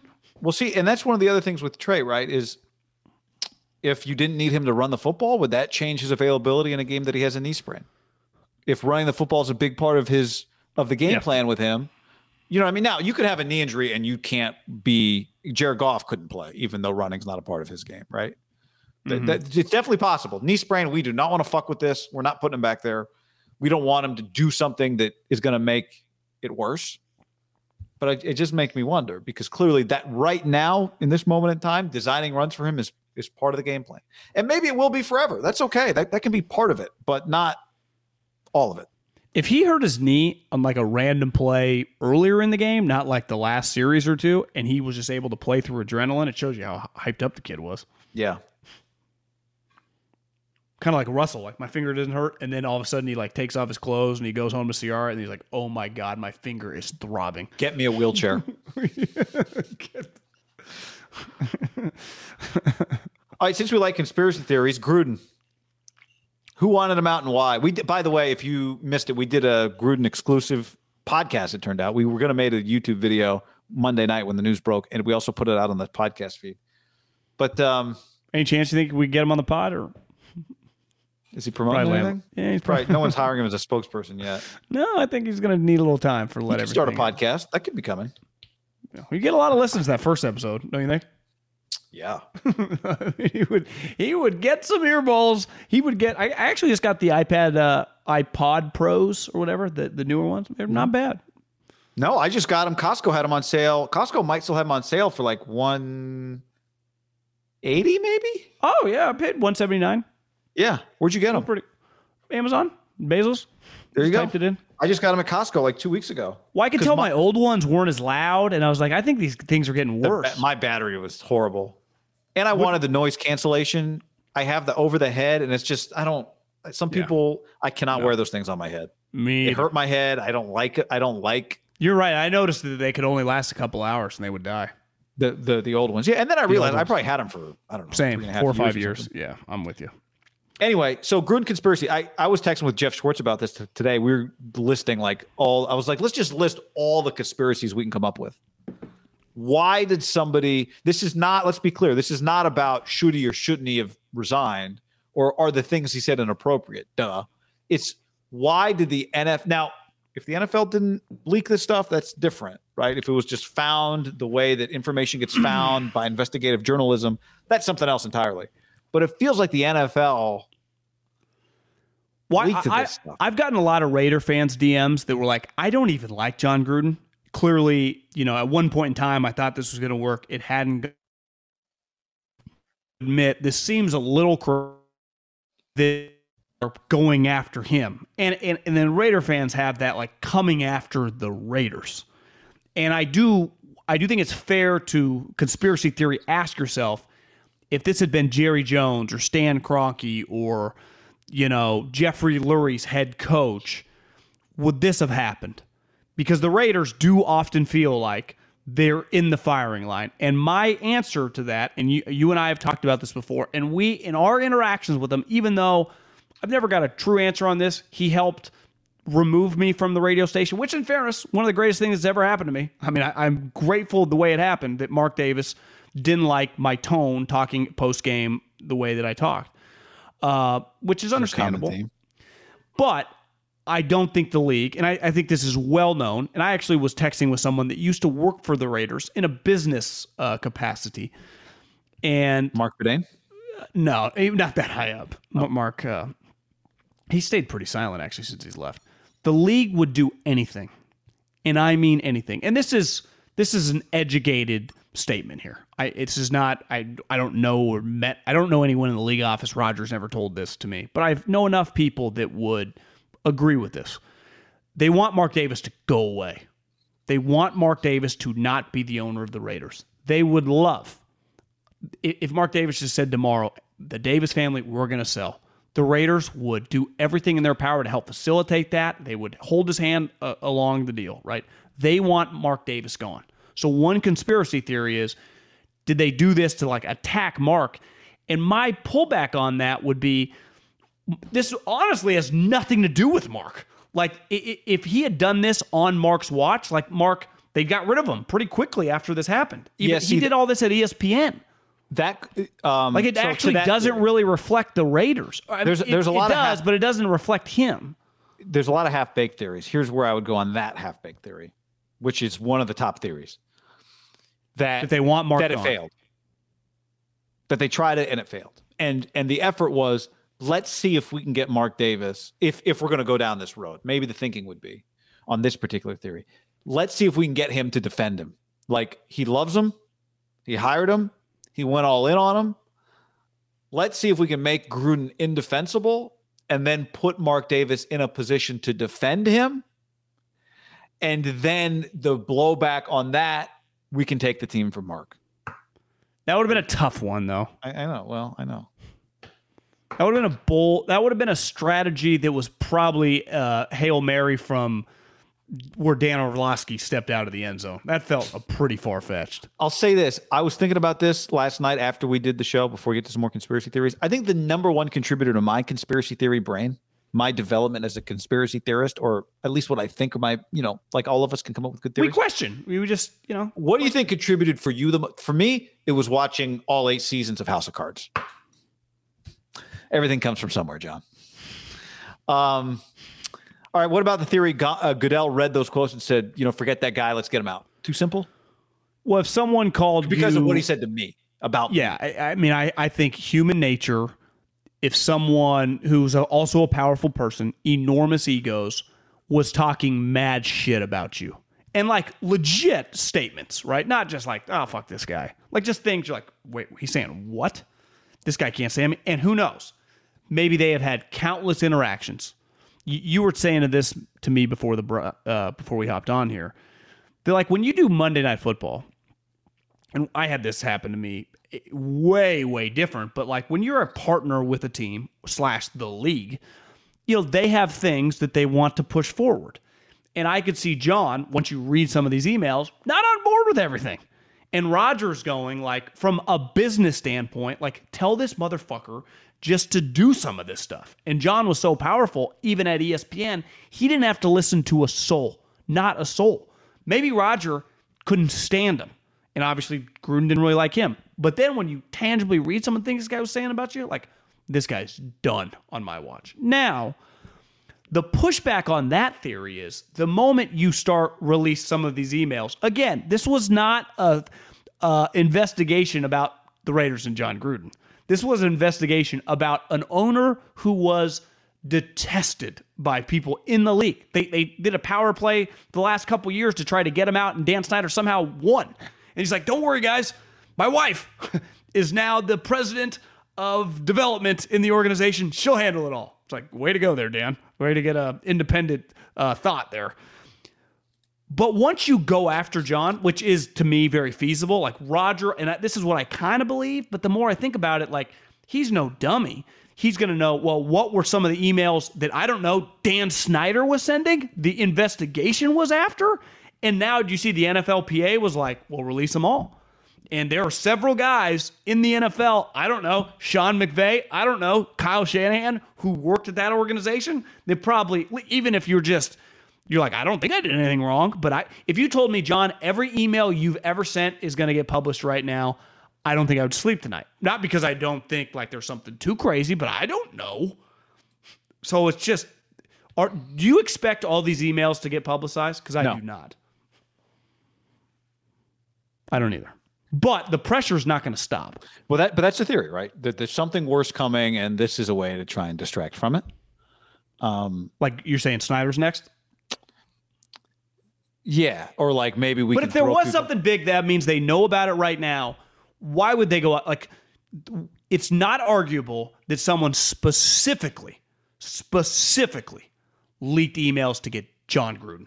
The question is, right, the first question, if we were doing like a conspiracy theory flowchart, the first question we try to answer is, were they after Gruden the whole time, or was he collateral damage for something else? That'd be the first question. Was the end game get Gruden out, or was the end game distract from something else? or, you know, give this pound of flesh a trade. Like, we'll give you this one, but don't report on this one. We'll give you some Gruden stuff. It'll be explosive, but in exchange for that, you don't do any of the Dan Snyder stuff. I don't know. Yeah. It's just like, well, sometimes somebody... Like someone give someone a guy 10 years so you avoid this other guy getting life. Yeah. I don't know. Like, that's the first... Was it specifically... It's like Gruden's got to go down. That part's fascinating. Someone here saying ESPN leaked it, which I guess would be possible, but there's a chance that he didn't send this from an ESPN email, right? Why would ESPN do that? To get him back on TV? They're not doing that. Yeah, no. I don't think that... I don't think it's had anything to do with ESPN.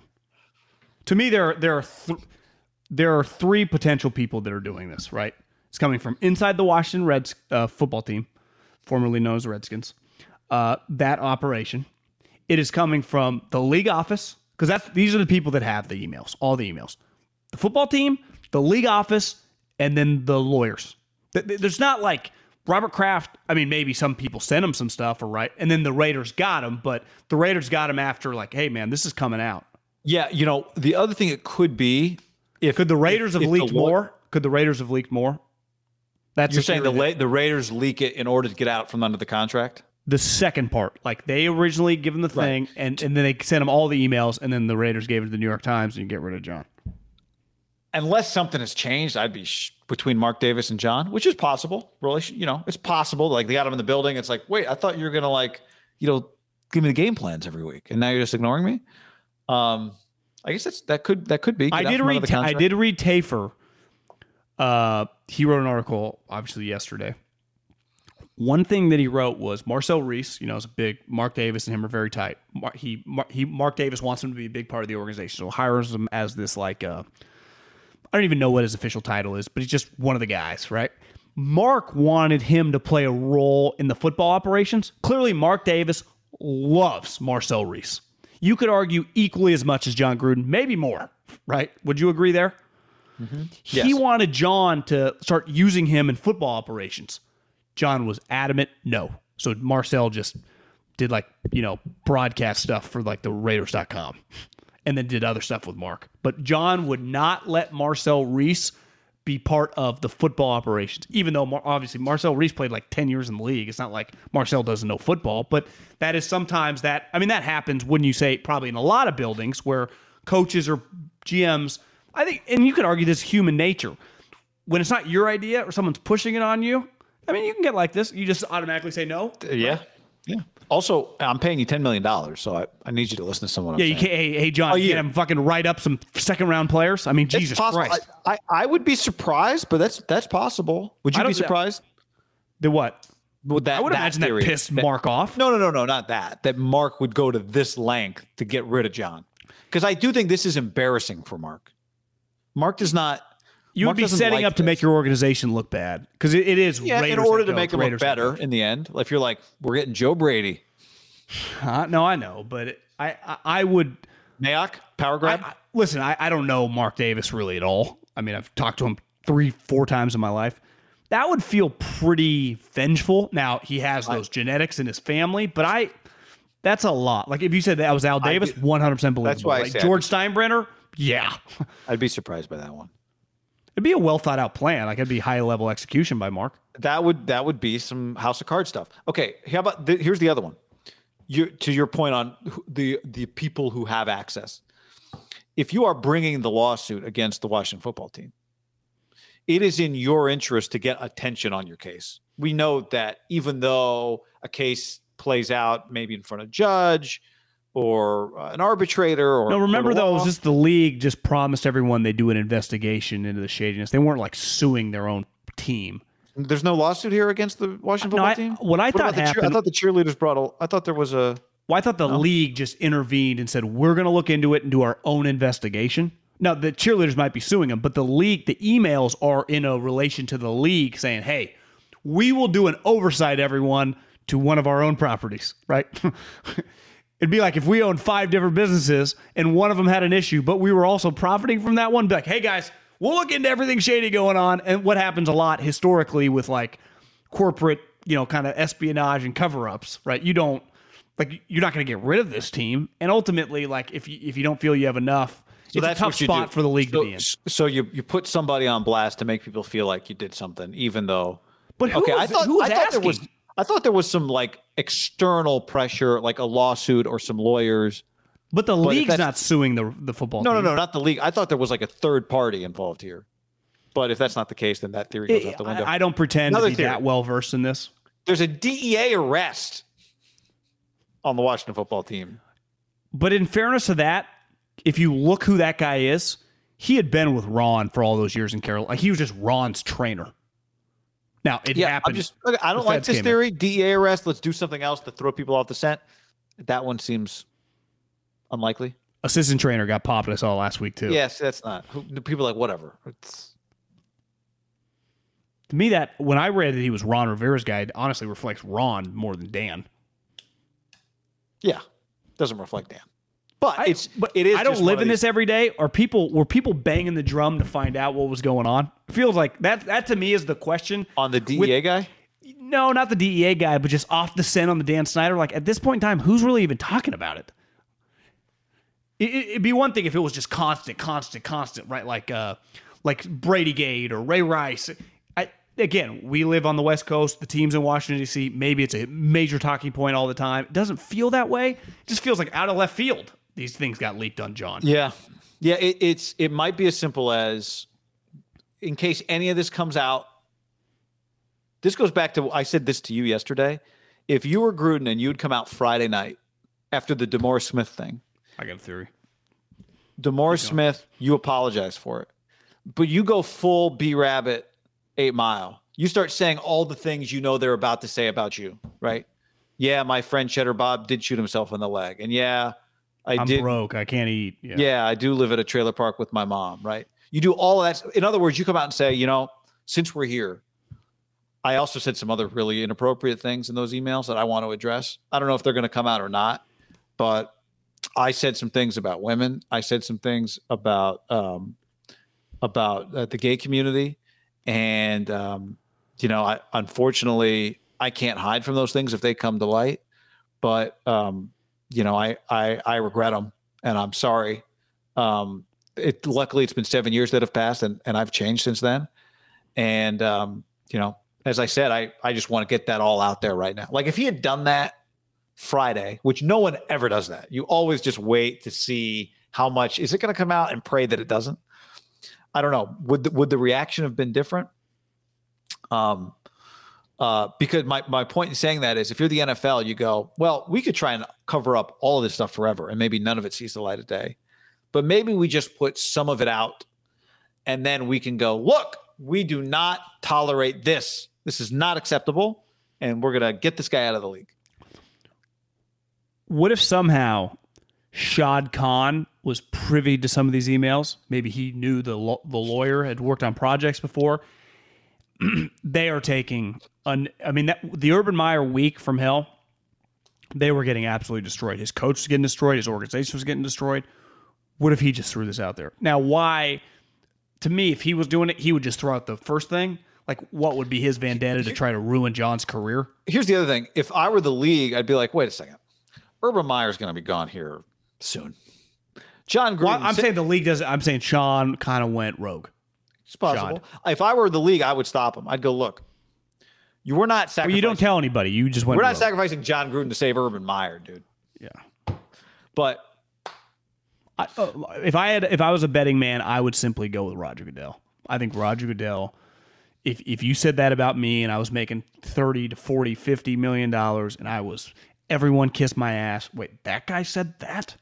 That guy said that, be a pretty simple one. The question is, do you benefit as a league in the end from this? Maybe you could argue the league does. The league can say, no, look, this is not, we are not cool with this. Boot him out of the league. Yeah. I mean, if you can, because then Goodell, then you can justify this is actually for the greater good of the league. Yes, I'm settling a score, but this is going to make the league look good. If you're settling a score that makes the league look bad in the end, it's not worth it. I mean, he's not the boss, right? The owners are the bosses. Yeah. I could be convinced of anything. And I do think over the next 12 months, there'll be a Seth Wickersham type article that will enlighten us more. Andre says, way to show your age, 8 Mile. That's almost 20 years ago. This goes back to the Barstool White Sox guy. Like, you know, people quote things from, I'm not mad at that. That's a good point. I can't believe that's 20 years ago. But like people quote, It's a Wonderful Life all the time. None of us were alive for that movie. I mean, some people quote it. I haven't quoted it lately. But well, I mean, Guy, the people that they just chose, I mean, Dr. Dre, Snoop Dogg, I mean, their albums were coming out in like 92 and 93. I'm just saying, not being alive for something is not an excuse to not know about it. You know what I'm saying? Not 20 years. If you like, oh, you don't remember, you know, Charlton Heston's hit film, like in the 30s. I would argue not. Like, but I'm saying Eminem's hit movie in 2001 or whatever. It's like, come on, it's not that I'm just old. Saying there are some things significant enough that not being alive for it is not an excuse. Yeah, I think Eminem falls in the category that if you're 20 years old, you have an idea who he was. It's like when we were kids, like I was born in 84. Michael Jackson already had some hits. Like by the time in like late 90s, I knew who Michael Jackson was. Now you might not have seen 8 Mile, but this, I'm not saying you're an idiot if you haven't seen it. I'm saying you should see it. It's a good movie. Yeah, check it out. Watch it before the Super Bowl so you know who you're watching, you know? Well, I know. Do a little research. You know, one of the highest selling artists of all time. No big deal. JohnRexMD.com/ham. RexMD.com/ham. Some love for a sponsor here. Get real, generic ED treatments delivered directly, discreetly to you at RexMD.com/ham. We all got problems, guys. Listen, keep it to ourselves. All online. You don't have to tell anybody. RexMD.com. Over 100,000 men get generic Viagra. No copay. There are no doctor office visits. Your shipping is always free. So don't wait another minute. RexMD is now offering starter packs of generic Viagra. Listen, we got issues. You don't have to tell anybody. Visit RexMD.com/ham. We want you to have some fun in the bedroom. So right now, get started. That's Rex, RexMD.com/ham. Get on it. 100% U.S. licensed medical providers, professional medical support, U.S. licensed pharmacy. There's no trips to the pharmacy. Brand name and generic medication that's prescribed, RexMD.com/ham. Your digital health clinic. That's RexMD.com/ham. ButcherBox.com/ham. And another special deal. Free for a year.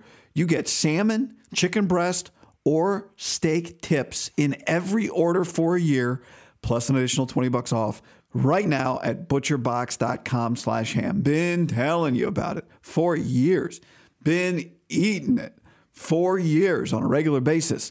Easily find high-quality meat and seafood you can trust. 100% grass-fed beef, free-range organic chicken, pork-raised, crate-free, and wild-caught seafood. Always be prepared with meat in the freezer when you get ButcherBox.com/ham delivered right to your doorstep with free shipping.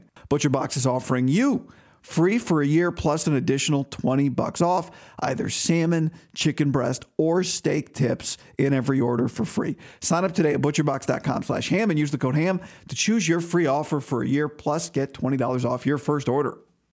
What's up, everybody? It's your old friend, John Middlecoff. I'm here to tell you about our friends at Game Time. Here's what I need you to do. Go to your smartphone, download a little app called Game Time. Baseball season's in full swing. Oracle Park. Been there a million times. Never doesn't live up to the hype.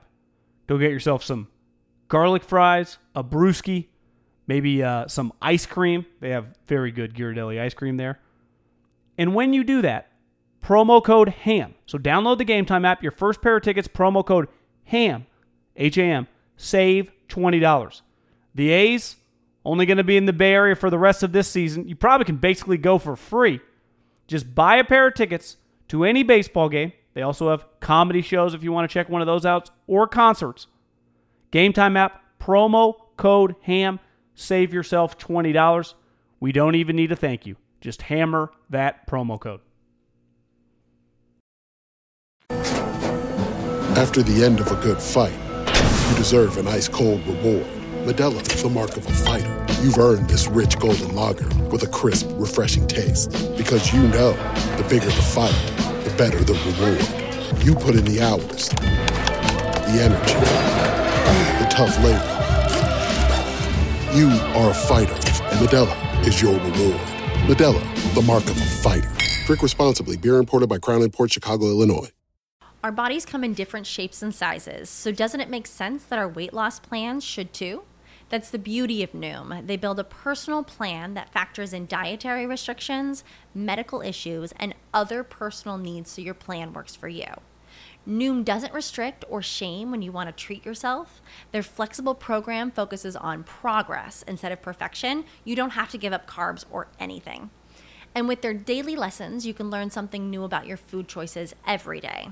After just a few days of using the app, I learned how to recognize cues for overeating and how to choose the right foods to feel full. Stay focused on what's important to you with Noom's psychology and biology-based approach. Sign up for your trial today at Noom.com. That's Noom.com. And check out Noom's first ever cookbook, The Noom Kitchen, for 100 healthy and delicious recipes to promote better living. Available to buy now wherever books are sold. Someone in the comments was like, wait, Michael Jackson was in Eight Mile? Hey, it's pretty good. I guess, Free Willy was a big hit. Is his buddy who's the DJ, did that guy die in real life? I mean, Brittany Murphy died. She was in that movie. Brittany Murphy's dead? Been dead for a few years now. Wow. How'd she die? Drug overdose? Might have been. Yeah, I'm not big in the drug community beside edibles. You know, one thing that's happened in the drug community is like stuff is getting laced, like just weed is getting laced with fentanyl and people are dying. Yeah. 2009, she died. Jesus. I'm a little out of the loop there. Probably knew that and forgot. But what's the other guy's name? The guy who's the DJ, Mekhi Phifer. Is he still... Why do I have that in my head? I think we're good. Sorry. I don't mean to scare anybody. We're good. Active actor. Can I give you something Albert Breer just tweeted? Yeah. The Buccaneers announced they're removing Jon Gruden, their Super Bowl winning coach, from their team's ring of honor. But here's the thing. He specifically talked shit about the Gladwells in those emails. Yeah. Glazers. So even if he hadn't been kicked out of the league, they could be like, fuck this guy. Yeah. Right? Yeah, especially I bet the kids that he was specifically talking shit about, I would imagine 12, 15, 20 years later are much more in power now than they were when he was there. Right? Like if he were not fired and the only thing that came out was like not even that big of a controversy, just that he talked some shit about did I say Gladwell's? The Glazers? Like old school owner, right? New school owners don't really do it, but like old school owner, like Steinbrenners would be like, this guy's out of here. Get him out of the Ring of Honor. Yeah, I don't blame him. I mean, again, you start doing things to me personally. Like I had a lot of hate in my heart back when I had hate in my heart. Now I'm very positive. I root for everyone to have success. Like I see a lot of people dancing on people's graves, just in general, not even the Gruden thing. I try to avoid that at all time. Like I don't like bringing hate into this hard guy. I root for people to have success. I don't necessarily agree with everything, but I don't root for anyone to lose everything or get canceled or lose their job or whatever. Even if I can't stand you, people, because I had some people tweeting me like, I bet you guys having a lot of fun with this Gruden thing. Like, no, actually I'm not. Like, I don't really like this story. I find it actually pretty uncomfortable. And I find it sad. I don't want to talk about this story. I'd rather have this story like, you'd rather the Raiders lose 52-0 for 3 straight weeks, wouldn't you? No, but honestly, I wouldn't mind if they would have been 5-0 and been a cool story, and we could talk about like, could Derek win the MVP? Is Derek going to get extended? But if I was in charge of something, like if I had more juice at different points in time in my life when I lost jobs originally with Chip Kelly, then with I refuse to even say his name in the radio business, to just different things. If I had the power to do some things that maybe 10 years later, it's like, why did I even waste time doing that? At the time, a little retribution. I completely understand. Yeah. I would go for the kill shot. And I think most people listening, I think it's a good thing to not have, because time goes on. This happens a lot with breakups. You're like, it was actually better than I thought. It wasn't that bad. Like I shouldn't have said that or shouldn't have done that. They say time heals all wounds. I'm not saying like if Gruden was telling the kid to, blow him. Like, I don't blame that guy a day later. Like, they might be on top of the roof right now taking off those names, right? If I'm that kid, I would 100% be like, who is our guy? Remove those names today. They're like, well, Arian's got the team down there. We don't want to. Get me Chris Pacheco and let's get the sign company out here. Remove the sign. You know, people say, like, if you were him, even if you were like indifferent with John, you thought you were fine. If you saw that, would you be like, that's off? Because I'm a big fan of like the higher ground, you know, like don't let them know that you hate them. Like I'm a fan of that. But how are you going to look at his name if your office is there? I'd be like, wait, I'm the ultimate boss. Who am I impressing? Yeah, get his name the hell out of here. Absolutely. What if your office in the building aimed at that name too? You're like, no chance. I just don't. It's like keeping his picture up in your home. You remember too? When they put that up there, right, was like a month before he accepted the Raider job, right? That was Monday Night Football. You remember? That's right. Yep. Toyn, because it was like, are they going to hire him or like who's going to hire him? Are the Bucs going to hire him? Toyn on YouTube, by the way, says Brittany Murphy was very sick with pneumonia, I believe, a bad mix of drugs she was taking for pneumonia and other drugs, maybe antidepressants, collapsed while taking a shower. All right. Thank you for that information. I actually watched, it was on TV the other day. You know, probably 30 minutes worth of Clueless. She was in that, I think. Pretty good flick. It's a fantastic movie. I watched it for the first time, pandemic. I was like, I didn't know. This is when really the chick good. Gets on the freeway and they're all freaking out. Great scene. Yeah. The guy from Scrubs and what's Paul Rudd's all over that movie? Yeah, Paul Rudd's a big part. Paul Rudd's so good in that movie. I like the dad who's super rich, you know. Yeah, he plays some lawyer. Doesn't he play in the OJ? Is he? Doesn't? Yeah. Play in the OJ thing. He's taking her out to a date. Comes down, you know, and like so it's a good movie.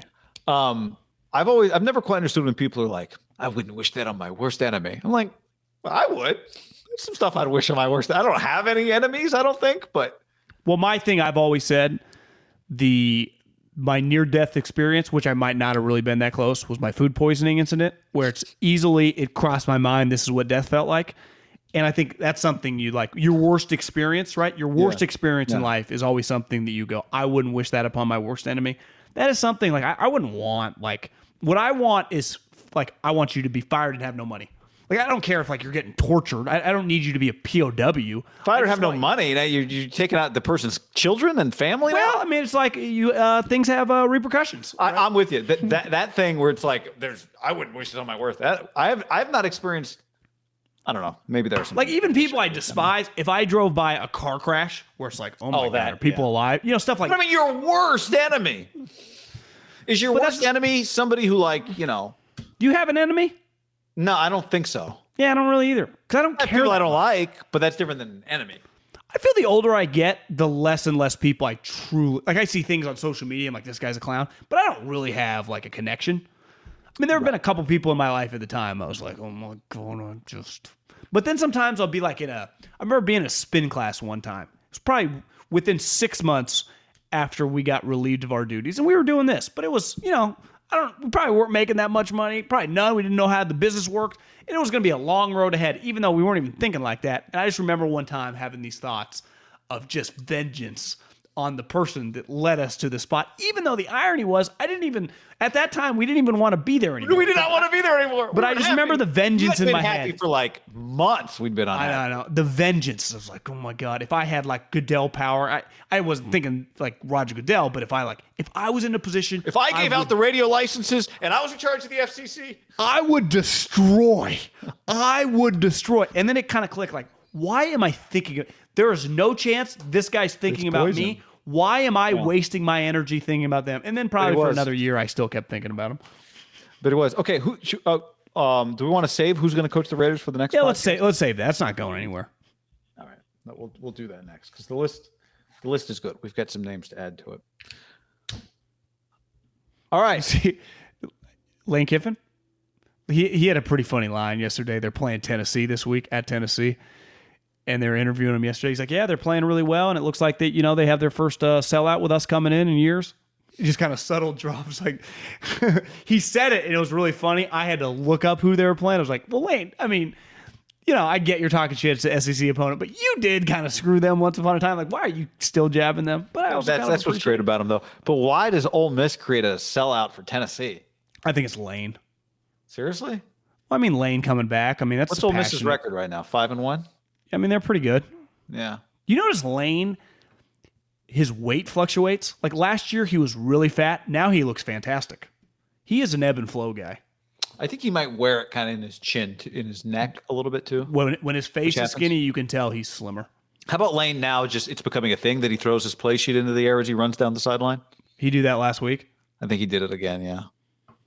You see, their clock operator almost fucked them on Saturday. No. Well, like it's they're up 7 points, like 52-45. I mean, it's an incredible back and forth game.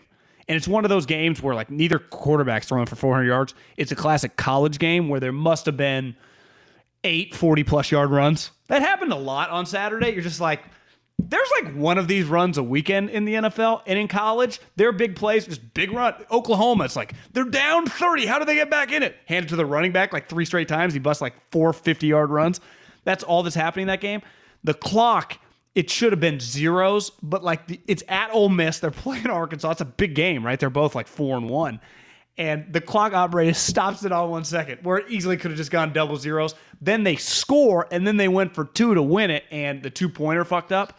But Ole Miss could have lost the game at home by a pretty... The game should have been over. Wow. I saw the two-point in the ending. I did not see that part. Yeah. Well, did you see the Urban comment? Speaking of like... You're exactly right. Like in college, you see these big runs all the time. Urban said... They want their goal is to be 50-50, 250 rushing yards, 250 passing yards. Someone's like, someone tell Urban Rutgers isn't coming in tomorrow. Like, you don't run for 250 yards in the NFL. I saw someone took the box score of Lamar. Someone's like, they should forward him this. The key is to be 450-70 or something, you know? It's like, I also think he's just talking. Like, does he really believe that? Like, you want to be 250, 250? I know. It might just be he's talking 50-50. But again, like, is he? If you are 250, you're probably going to win the game, though, right? 250 yards rushing is a lot in the pros. I mean, yes. Wouldn't you control the clock? But like, does he talk to his team like that? Because they'd be like, "Yo, Trevor's like, didn't you draft me to pass? Travis Etienne is not here. James Robinson's like, bro, all I need is like 140. You know, I'm good. 250. What are you talking about? But I honestly don't think a college coach would really say that. That's. Is there a chance, in a weird way, he might not know as much about football because he's not as locked in these last 4 or 5 years as he became the CEO and more bigger picture stuff like players and recruits and talent, less about like the nitty gritty of the scheme? What was his last year at Ohio State? Would have been 18. Day's been there 19, 20, 21, I think. Or is it 19? Day's first year wouldn't have been the playoff. I think that was Day's second year. So you're saying it was... My guess would be 2018 was his last year. Because then he was on TV 19, 20, comeback 21. But when he was at Ohio State, remember, like Ryan Day and Herman, like his offensive coordinator, he's an offensive guy. He had nothing to do with the offense. Like it was those guys. I mean, 2018, no. 2017, they averaged 243 yards a game rushing. Well, yeah, I mean, they had, like J.K. Dobbins and Zeke Elliott and Carlos Hyde. Yeah, I mean, but my point is, like, that's a pretty – you can't talk like that if you're the coach of an NFL team. That's my point. Do you think he, in a weird way, is over his head, like, just the schematics? When I say schematics, I mean, like, the way to win football games in the league. Yeah. Because I bet he thought, like, if we run for 250 yards against Penn State, we're going to kick their ass. Now, look, people have drafted running backs in the first round, but you could argue – he was over his head the second he drafted Travis Etienne in the first round. Yeah. Now he's probably thinking, no, this guy's going to be as good as McCaffrey, and we got him at the end of the first. But yeah, it's questionable. I don't know. I mean, honestly, every week that he's still the coach of the Jags, it shocks me. Well, if I told you Trent Baalke was in charge of the draft, say what you want about him, would he take Travis Etienne at pick 25? I have a hard time seeing that. No, he would get some guy almost as good as Travis Etienne who's coming off an ACL in the fourth. Yeah. Once you see this guy. If you would have said, who would he take pick 25? Pulling tires. I'd be like, he'd take a guard. He would take a linebacker. In fairness to Baalke, like this is, in a weird way, Baalke is much more equipped for the NFL than Urban. That's crazy. And that's just the truth. But that's a problem. I'm telling you, man, every week an NFL it checks all the boxes. In fairness to Trent, he was, for the most part, really cool to me. Besides the one time at Fresno State, he was an asshole. But he was a scout then, and he was just, that's when people like, about easy on him. He's got a little rough around the edges. He didn't want to be there. Well, I think he was looking at Bear Pasco. who ended up beating him, remember, in the NFC Championship game when he played for the Giants. Yep. Now he's roping cattle. That's right. That's an athlete right there. Yeah. All right. Go. Thanks for hanging with us, everybody. You let us know. Did we do a proper reevaluation? But we'll have more time to talk about this. We're here for you. We're glad you're here for us. I'm serious. It's just... You're probably not listening, though, because we're 2 hours in. So if... See ya. Later.